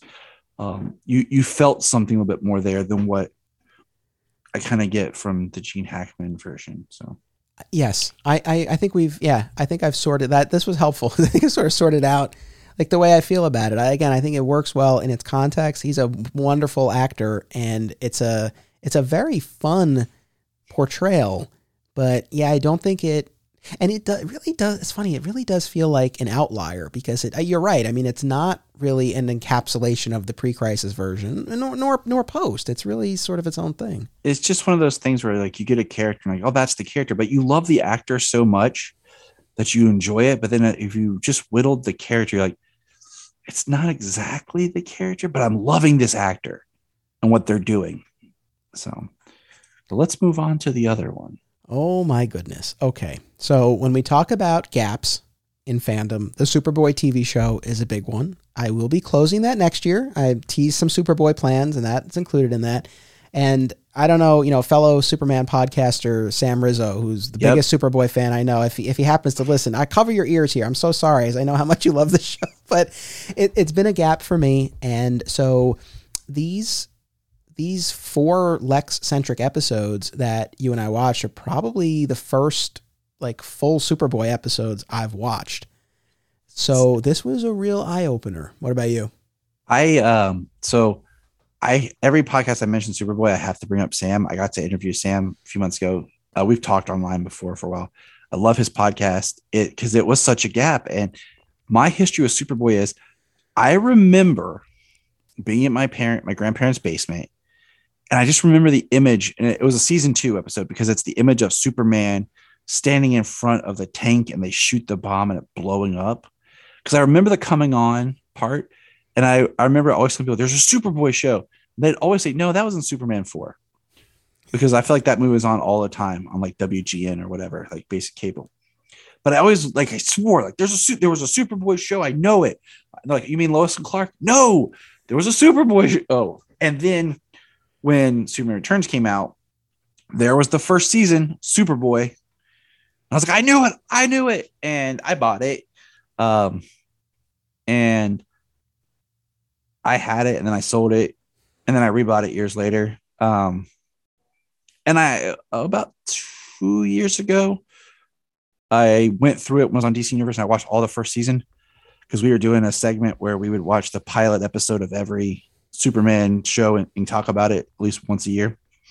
And um, so I watched all of that. It was only, um, and because you know the first season is like a self-contained because the second season is like a soft reboot, straight up. Um, so I had watched all of that, and it's harder to find the the latter half. So when it was put on DC Universe, it was exciting to watch, and I started watching. Like I just started buying every now and then, like one or two episodes until DC Universe, and then I stopped. Um, so I had some grasp because I was like, I wanted to get you know Gerard, like uh, you know, I had watched John Newton portray the character, and I was like, okay, so what did Gerard do differently? Because you know, there's stories of Gerard um, being cast almost for Superman for Lois and Clark until they realized he had done Superboy, and then he was let go. Like, oh, you already did this, and you know, fact enough, Gerard when he portrayed Superboy is the oldest actor to ever be cast in the role. He was 30 when he was cast to be Superboy, compared to like, you know, Henry and Brandon who were uh, in their late 20s, and Tom, uh, you know, in Smallville, but that's a whole other story. You know, in their 20s being cast as Superman, and here he is 30, like Superboy. so, um, so I, I didn't i don't have any vast knowledge. I, i've gained more just talking with sam listening to his podcast and then like i wanted to watch it all and then it was gone and then you know recently it came back up on tubi. So um when, when you decide like i've not watched any of season three or four until you gave me the assignment of the episode in season three which in all honesty knowing just how where season three goes because i do have a vague knowledge that it changes um this episode had nothing to do with that. So this episode could have been in season two Right. for all for anything. But Yeah, I'll uh you know, I don't we'll talk off mic. I don't know how much cuz there's a 100 episodes. I don't I don't know if I could do them all. I don't know.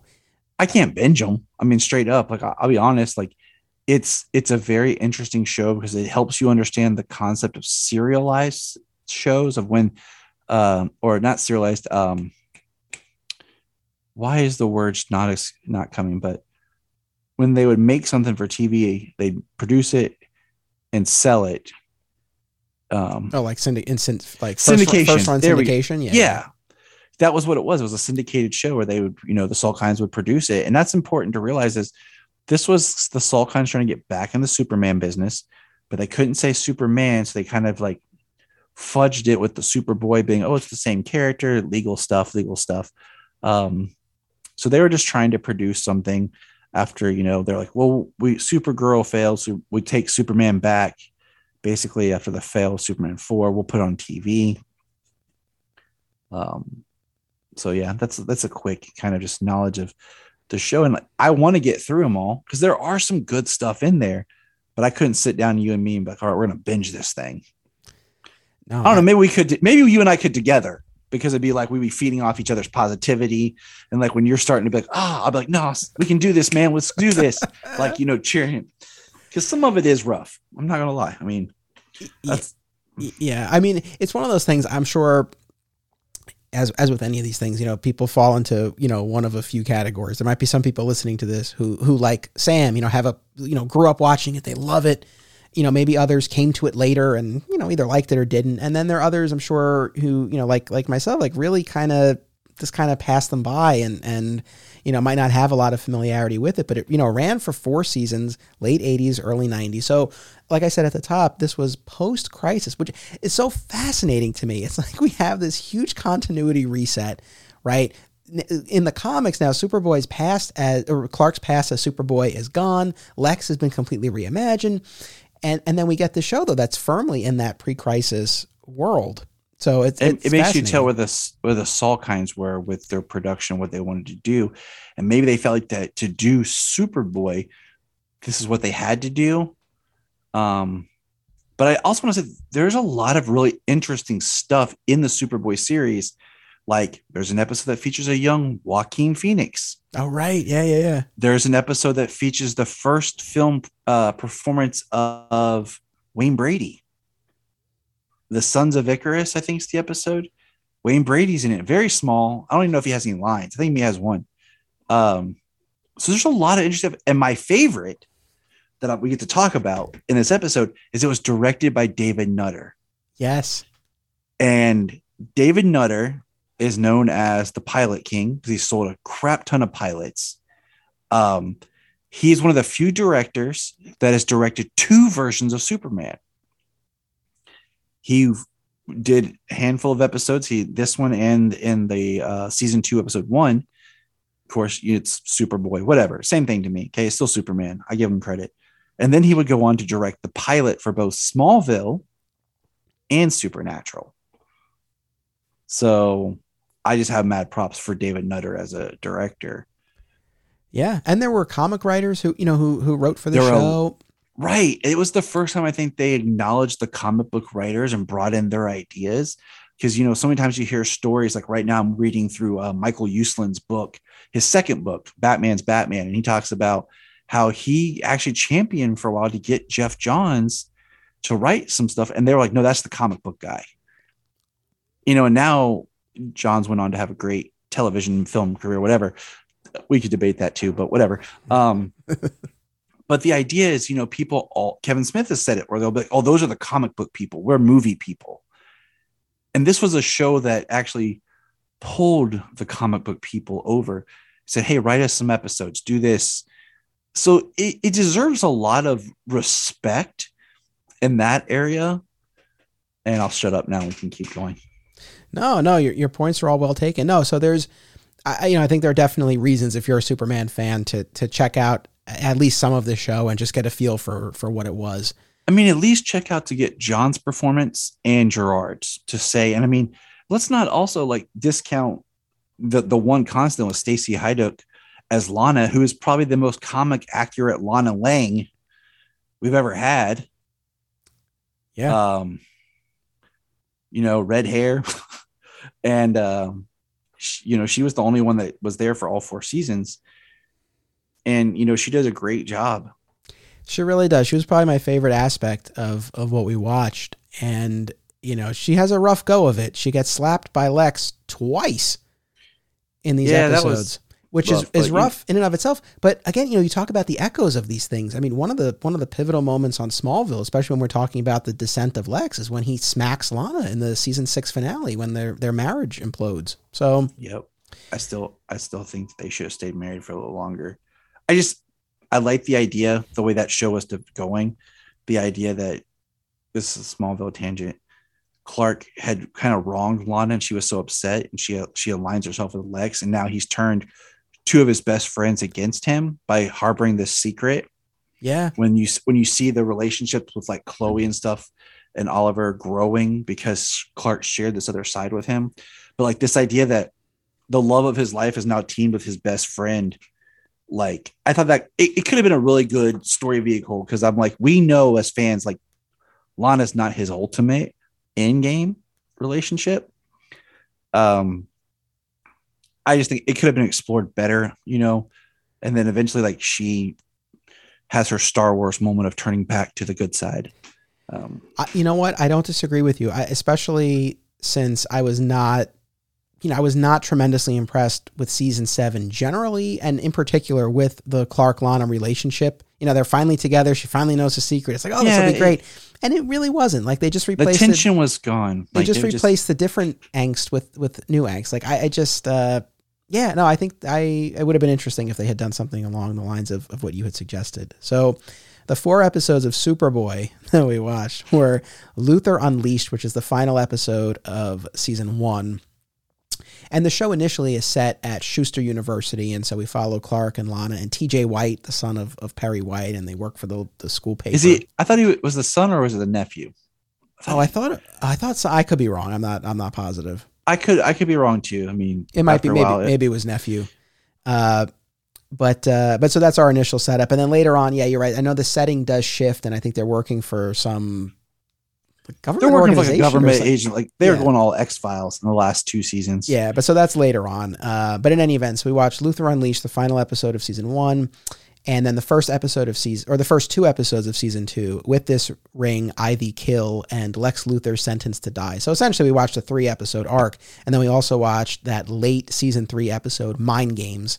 Uh, where Lex and, and Superboy are trapped in a mine with kryptonite, and and like you said, that really was very self-contained. So it was, you know, you didn't need to know anything about what was going on with the government agency or any of that stuff. it's a great episode if you just want to give someone like who these characters are in Superboy. It's a great one to go to.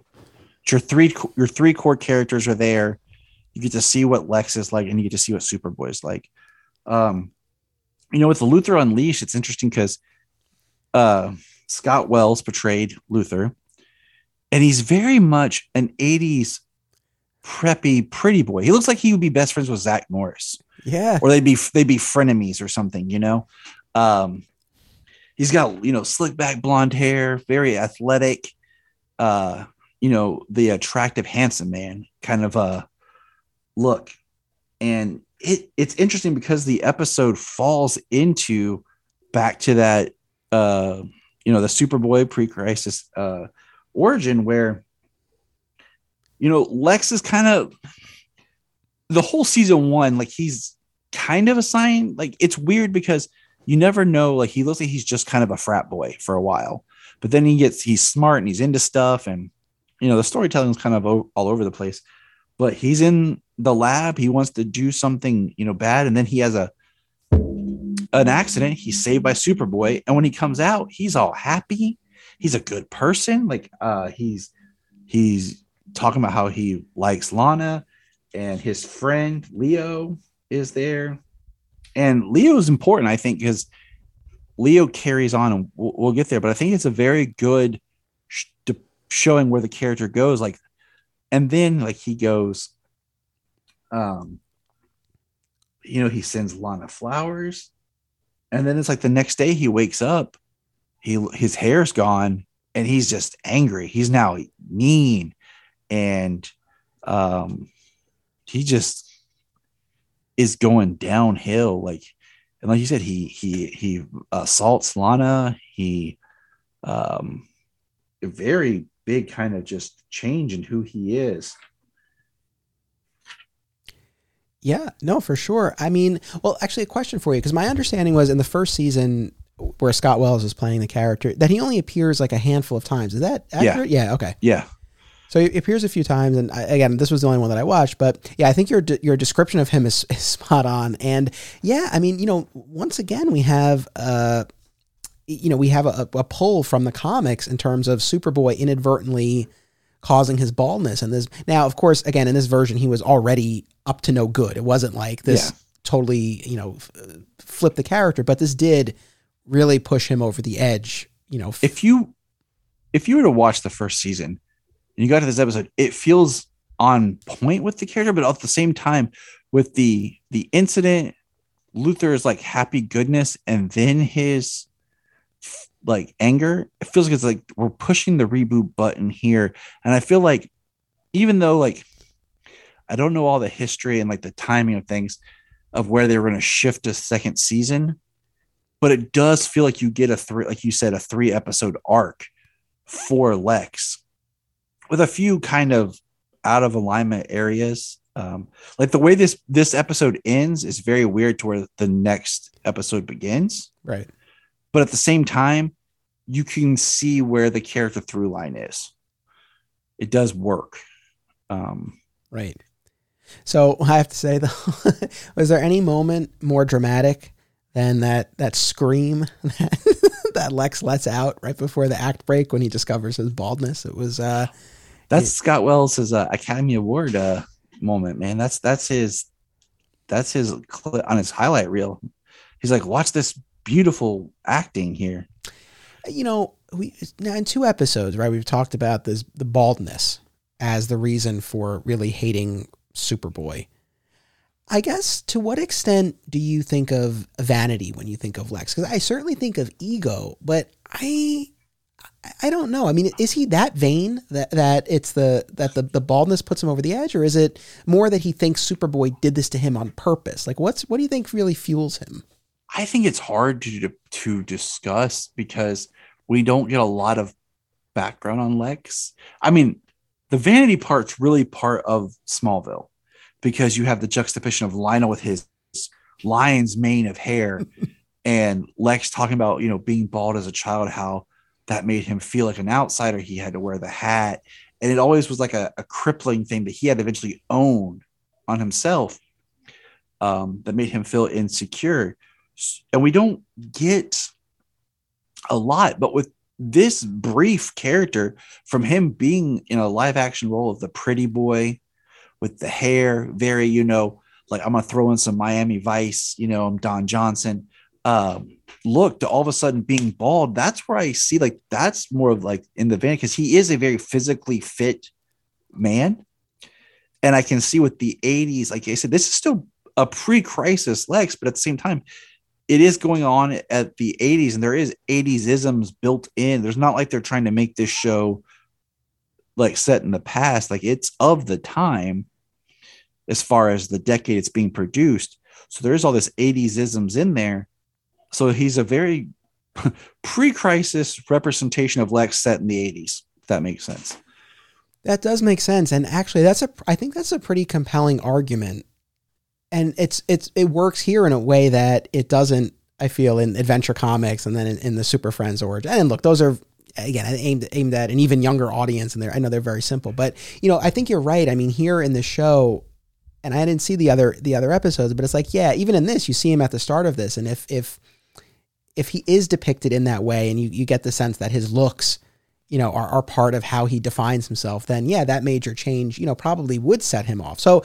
yeah, I think that probably does track better here than it does in the again in the Adventure Comics Super Friends version where he's farming and he loves Superboy and you know that the way yeah. that plays out there. I mean, I'm gonna throw this out there. I mean, you and I are both in our mid 30s, and you know things start thinning. And luckily, me like my brother's gone patchy, almost bald in places, and he's my younger brother by four years.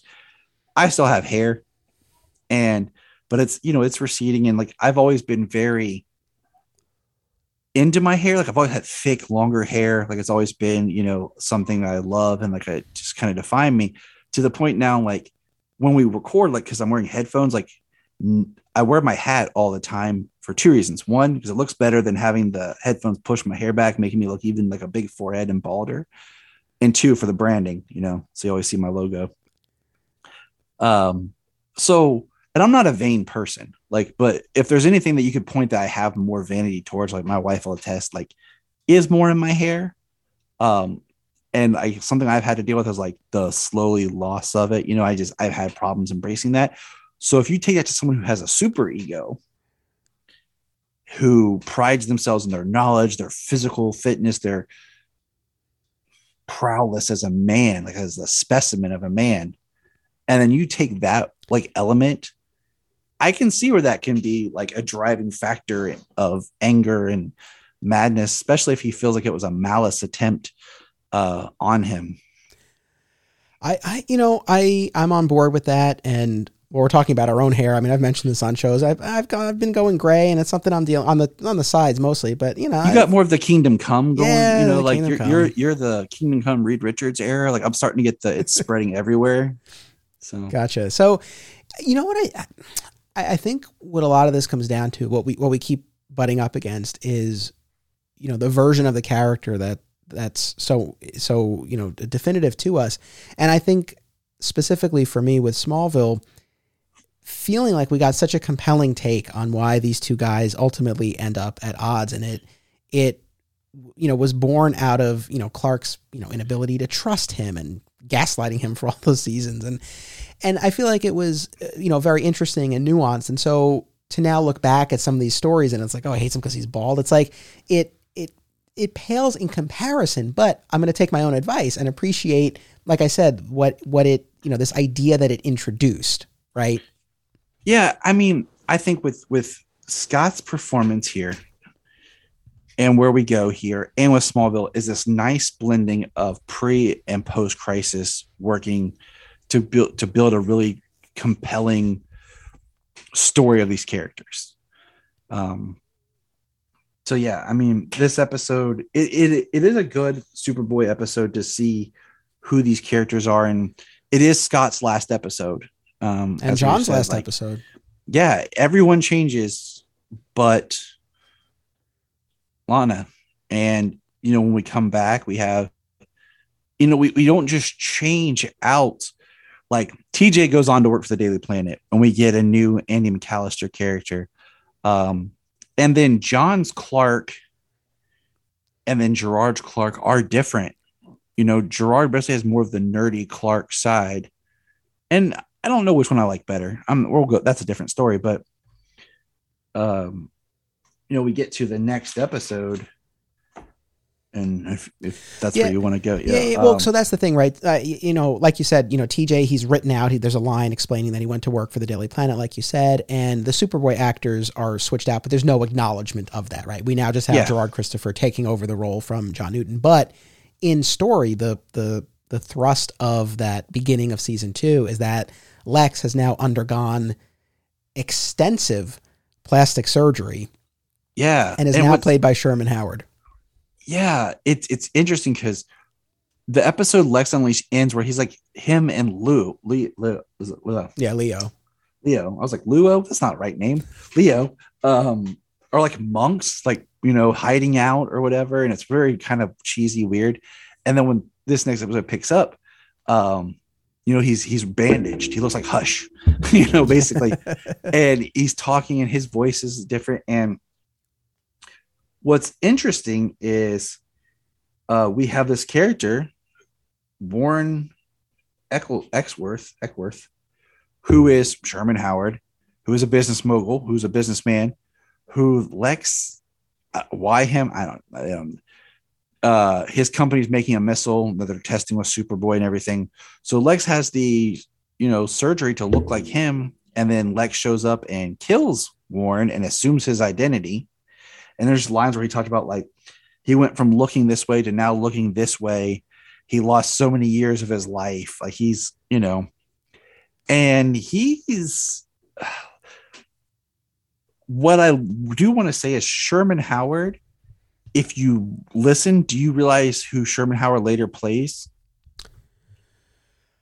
I had looked him up on IMDb. He did right in Superman the animated series, or He he does small voices. Uh, he did Steppenwolf in an episode, but he plays Derek Powers in Batman Beyond. oh, that's what it was. Yeah, Blight. yeah. And I'm like, that's such a proto like Lex for like Batman, you know? Um and that's like listening because Sherman Howard, it's interesting because like you said, we're in this pre-crisis, but he assumes the role of this businessman. So I was like, okay, so we're getting him to the post-crisis Lex. And what's interesting is Leo's there, and then when he takes over, he kills Leo. And I thought that was a big moment because it helped carry over and sell this character because Leo was his wingman. And then he's like, no one can know the truth. And he kills Leo, but yet, yet he reveals himself, you know, in the episode as being Lex to Lana because he's still trying to get with Lana, Mhm. coming over from that last episode. Um, but where is my? I, I have this whole page I, of notes here, uh, watching this episode. Um, you know, he's psychotic, crazed, very 89 Joker is what I put in my notes, is how Sherman Howard is doing his Lex without any kind of um like reasoning behind it, like, oh, I'm, you know, chemical from the gas or from the the surgery or whatever. He's just lost his mind crazy. Yes. So one last thing I want to say about Luthor Unleashed, the end of the season one episode. It, it was interesting. You mentioned how after Superboy saves Lex from the fire, right before Lex goes bald, and he expresses gratitude towards Superboy, and he's really kind of like turned over a new leaf, and and he asks Lana out on a date, and you know it quickly turns sour with with Lex and Lana, and he hits her, but initially she is willing to give him the benefit of the doubt and she seems to be at least somewhat reciprocating the feelings which again as someone who spent so much time with smallville and i was really not aware of other instances where a lex lana pairing well i guess superman the animated series for that one episode but Yeah. you know i wasn't really aware of other instances where that was really even even played. So it was interesting to see that. So going to the sherman howard version uh, the plastic surgery thing was funny. Uh, i mean yes he, he they explain a lot. I mean, he really talks about how he added 15 years, to, you know, in, in, his appearance, and so he's like lost 15 years, and he used uh, acid on his vocal cords to lower his register, and he burned off his finger fingertips.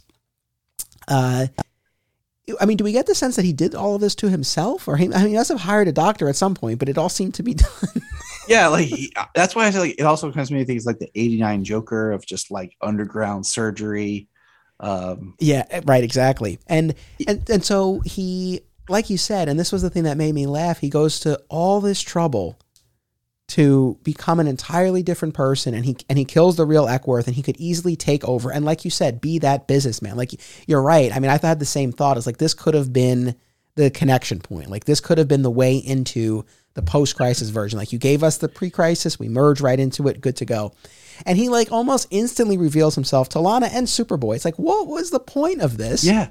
And it's like, you know, he gets into the company to get that missile that's supposed to kill Superboy. And like, it, you know, and they're playing more with the power set. I feel of like Golden Age Superman, you know, the whole mortar shell can take him down because they, they increase the missile's power. And it, is it in the first one? You know, he cripples Superboy. Cripples like, Superboy. In the, he's in the wheelchair, you know.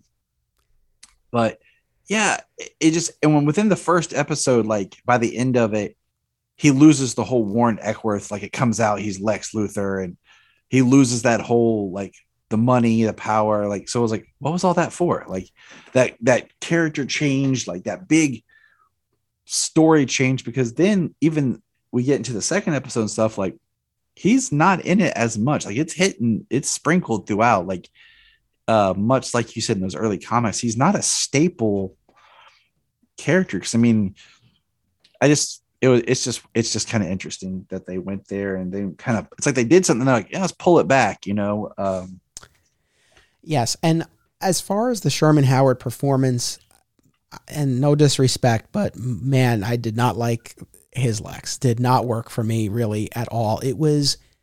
I know I described the Lyle Talbot version as being flat, but but I would take that over this any day. This was, like you said, crazed, maniacal, and w- without any real uh, reason. And it, it's funny. It's like, you know, there it it lacked the charm of of Gene Hackman. It it wasn't necessarily sinister. I mean, it just came off just as very over the top, comical almost. It it was not. I did not find it effective at all. and he he never. It's it's another one of those things. Like I said, like if you didn't tell me this was Lex Luthor, I would enjoy what Sherman Howard's doing. But as soon as you that's Lex, I'm like, oh, that's not Lex. That's no. And it's not even like the idea of like reinventing the character to fit that time, which they try to do with other iterations. It just was like, where is this coming from? Like who who is this Lex for? Like why? Um, you know, and into the second episode, he gets even more crazy. I mean, uh, at you know the second episode, he uh he has this new woman out of nowhere. His Darla, it's his new woman, his new right hand woman, and uh he goes to the electric chair for his crimes, and he slips a pill that gives him electrocution powers. Like I actually have to say though, and we talked about this in the in the prior episode. That is, I, I mean, I, am assuming that this was on purpose. It, it, there's a, a golden age comic story called the Power Stone where he uh, creates this device and it allows him to uh, to absorb electricity and it gives him powers. And he, in that golden age story, is sentenced to die by the electric chair and he survives it. So, you know, it was there was that moment of like, oh, that's cool. Like they took that from the comics, but I mean, it just it's it comes across as so silly. And the whole Darla thing, it's like he brings her home to try to teach Lana. So there, there was so. I mean, you know, he tries to force Lana into marrying him. He, you know, he he forces himself on her and kisses her. Like it's so it's very off putting just across the board. He talks about when he was a kid, he broke puppies' necks. This it doesn't seem like that's the same Lex that that Scott was. Like, you know, um, so like I said, and I mean the the the, the two episodes kind of blend together because they are like a two-parter and everything, but it just made me feel like we were we were in the first part we were developing Lex into this new character in the episode. And by the end, we have this different character, but it doesn't feel like Lex. It doesn't even feel like it's a it's a it's a young man, okay, like 18, 19, 20 year old, a college man trying to fake and pretend to be an older person um it just it just he's like he's a psycho that lost everything. So i, I um and then i know we're running long because we we are uh, we talked about dinosaurs and uh you know we, we could jump to the the third episode the mind games because what i found fascinating about this episode, it was written by sherman howard. I noticed that as well. I was gonna say yeah. Uh, um so i found that interesting and the bottle nature bottle is usually an episode that's written that you don't have any guest stars you don't use any new sets it's very much like a lower budgeted episode for your season. Um you know it starts the episode starts with luthor going into a mine with lana and um, superboy chases him lex pulls kryptonite the mine caves in on him. Lana's trapped under a rock on the outside of the cave in Lex and Superboy on the inside. Lex realized they're all going to die and has to try to, you know, hide the kryptonite or whatever to power up Superboy enough to get them out. And I find, I find in this episode, Sherman Howard's acting charming in the sense because he he does try to do a little bit more depth with the character. Um, even at the end, when he's escaping, you know, he turns around, he pulls out the green rock, and he says, I'll probably hate myself for this, but he leaves the kryptonite with Superboy and Lana and he leaves because he knows Superboy will get free, but he doesn't kill him when he has the chance. So I feel like there, there's some growth in the character there. Um, ironically, it is a lead mind. Um, but you know, it, there there's more depth that happens there. But at the same time, I never, I never feel like this is Lex Luthor. But even then, it, it's hard because the pre-crisis, I feel like there's so much unbalance. He's you know, with with who the character is because I mean Sherman never goes bald in what we watched. I think he does appear in season four. Um,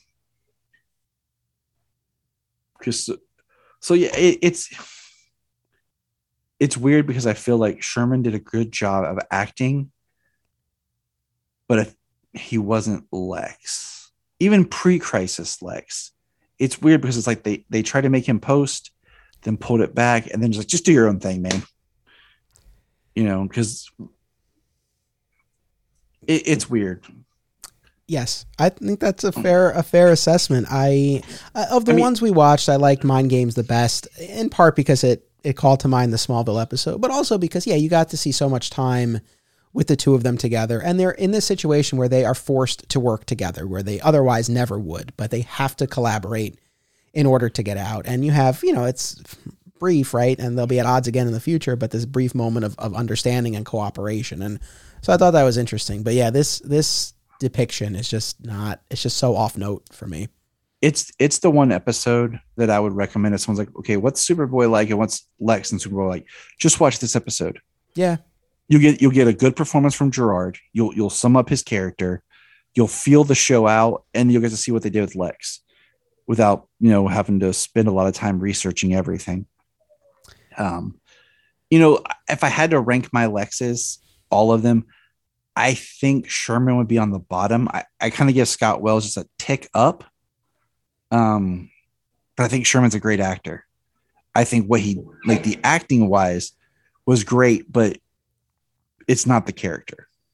Even right. even the pre-crisis um version like is it's it's off. So you know, it's it's not that you know, so Lex certainly has moments where he loses it. And, you know, I'm thinking about like the Superman Batman Public Enemies arc where he like goes crazy at the end of that. He's in the war suit again. But it's like that's not his But that's fueled by his that's fueled by his kryptonite like injections and everything. Right. Like, so there's there's a there's a, a, a very tangible catalyst. reason, but also like that's not his default.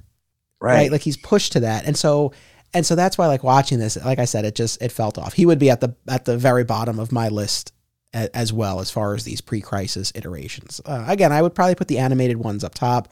Hackman up top as well, though really kind of in his own his own little category. And then the Lyle Talbot, again, I appreciate it for what it was, but that would still be pretty low for me. I feel like Hackman and Sherman do share where they're both doing something that I, I like, but I don't feel like it's the Lex character perfectly. So you're more you know, generous than I am. I with you on Hackman. With Sherman, I don't I don't even like it as a different character. Like I, I just, I didn't, I didn't. I try to put it where the show is and the yeah, yeah, yeah. style of the show. You know what I'm saying? Like, if it was in a different show, because there's a, there's there is a camp and a cheese to the Superboy show, and you do have the over the topness. And I think if you had watched more of it, maybe you'd appreciate a little bit more. And I'm I'm nowhere near um with my Superboy knowledge, but it's just you it has its own flavor to it so I mean, I can enjoy it for what it is. That's what I was going. Now that's a fair point. I was going to say that you know I watch these in a vacuum. So if and when the time comes and I'm watching you know the whole series and I'm going through and I hit these Lex episodes now viewing them in the context of, of the overall series, I, I might feel differently. I might. I always keep an open mind. So uh, I mean, we'll you, you, you you can't help but like keep an open mind. I mean, but as we get to the end here, in Lex Luthor period, just the character in live action, who's your favorite? Oh, it's Rosenbaum. See, I have a Rosenbaum Cryer battle. So I'm going to talk about both of them in. I figure you will. Part, I just wanted to ask. No, no, yeah, no. So I have. I, I bring that up to say, like, I haven't. You know, I'll, I'll I'll flesh this out more when when we get to part three of this. But Cryer I was very pleasantly surprised by Cryer. I had exceedingly low expectations going, and I was not as open minded as I should have been. I watched 12 seasons of Two and a Half Men, and I was like, nah, he's not Lex. And and I was very pleasantly surprised. I thought he did a very very solid job, but he still does not usurp Rosenbaum uh, for for I, me. My my uh, the way I look at it is I put him on the on a timeline together. Rosenbaum is here, and then he eventually evolves into Cryer because the, like if you look at the history of the character, Cryer's Lex is like the farthest we've ever seen Lex in live action. Like usually when we see him, it's his rise to being a supervillain. But you know, this one starts, he's in jail. Superman's put him in jail. They have a whole history that we're not privy to. So I always look at it as like Rosenbaum's the origin into kind of Cryer. That's my head, like not a head cam, but just kind of looking at the character development. Right that's post crisis. That's another episode you have coming. We'll we'll get there. Listen, thank you very much for joining me on this pre-crisis Lex and other media journey. I really appreciate it. Oh uh, no, thank you. It's been great. My wife's probably like, uh, "Is my husband never coming home?" And she's in the other room. She's like, well, "What's he doing in there? What are they talking about for all this time?" nah, she she knows. She's like, she knows how it is. She's like, so well, thank thank her for me. I, I appreciate your time, and I hope everyone will check out the Krypton Report podcast, available on on all podcast platforms. Is there anything else that yes. you want to you want to tease or plug? Oh man, no, but I do want to tell you some cool stuff off, Mike. Okay. so. All right. Well, I look forward to that. Well, thank you again, Tylor. Thank you, audience. Always appreciate you tuning in. Make sure that you come back next week for part two, where we will look at the post crisis 90s evil businessman version of Lex Luthor. So we'll be back next week with that. Until then, remember, it's about what you do, it's about action. The spin off podcast, Digging for Justice, a DC fan journey, is available now exclusively at patreon.com slash Anthony Desiato, starting at the $1 level. New episodes release monthly, and many more rewards are available too, including a robust back catalog of bonus podcasts. Thank you to all patrons for enabling me to produce this show.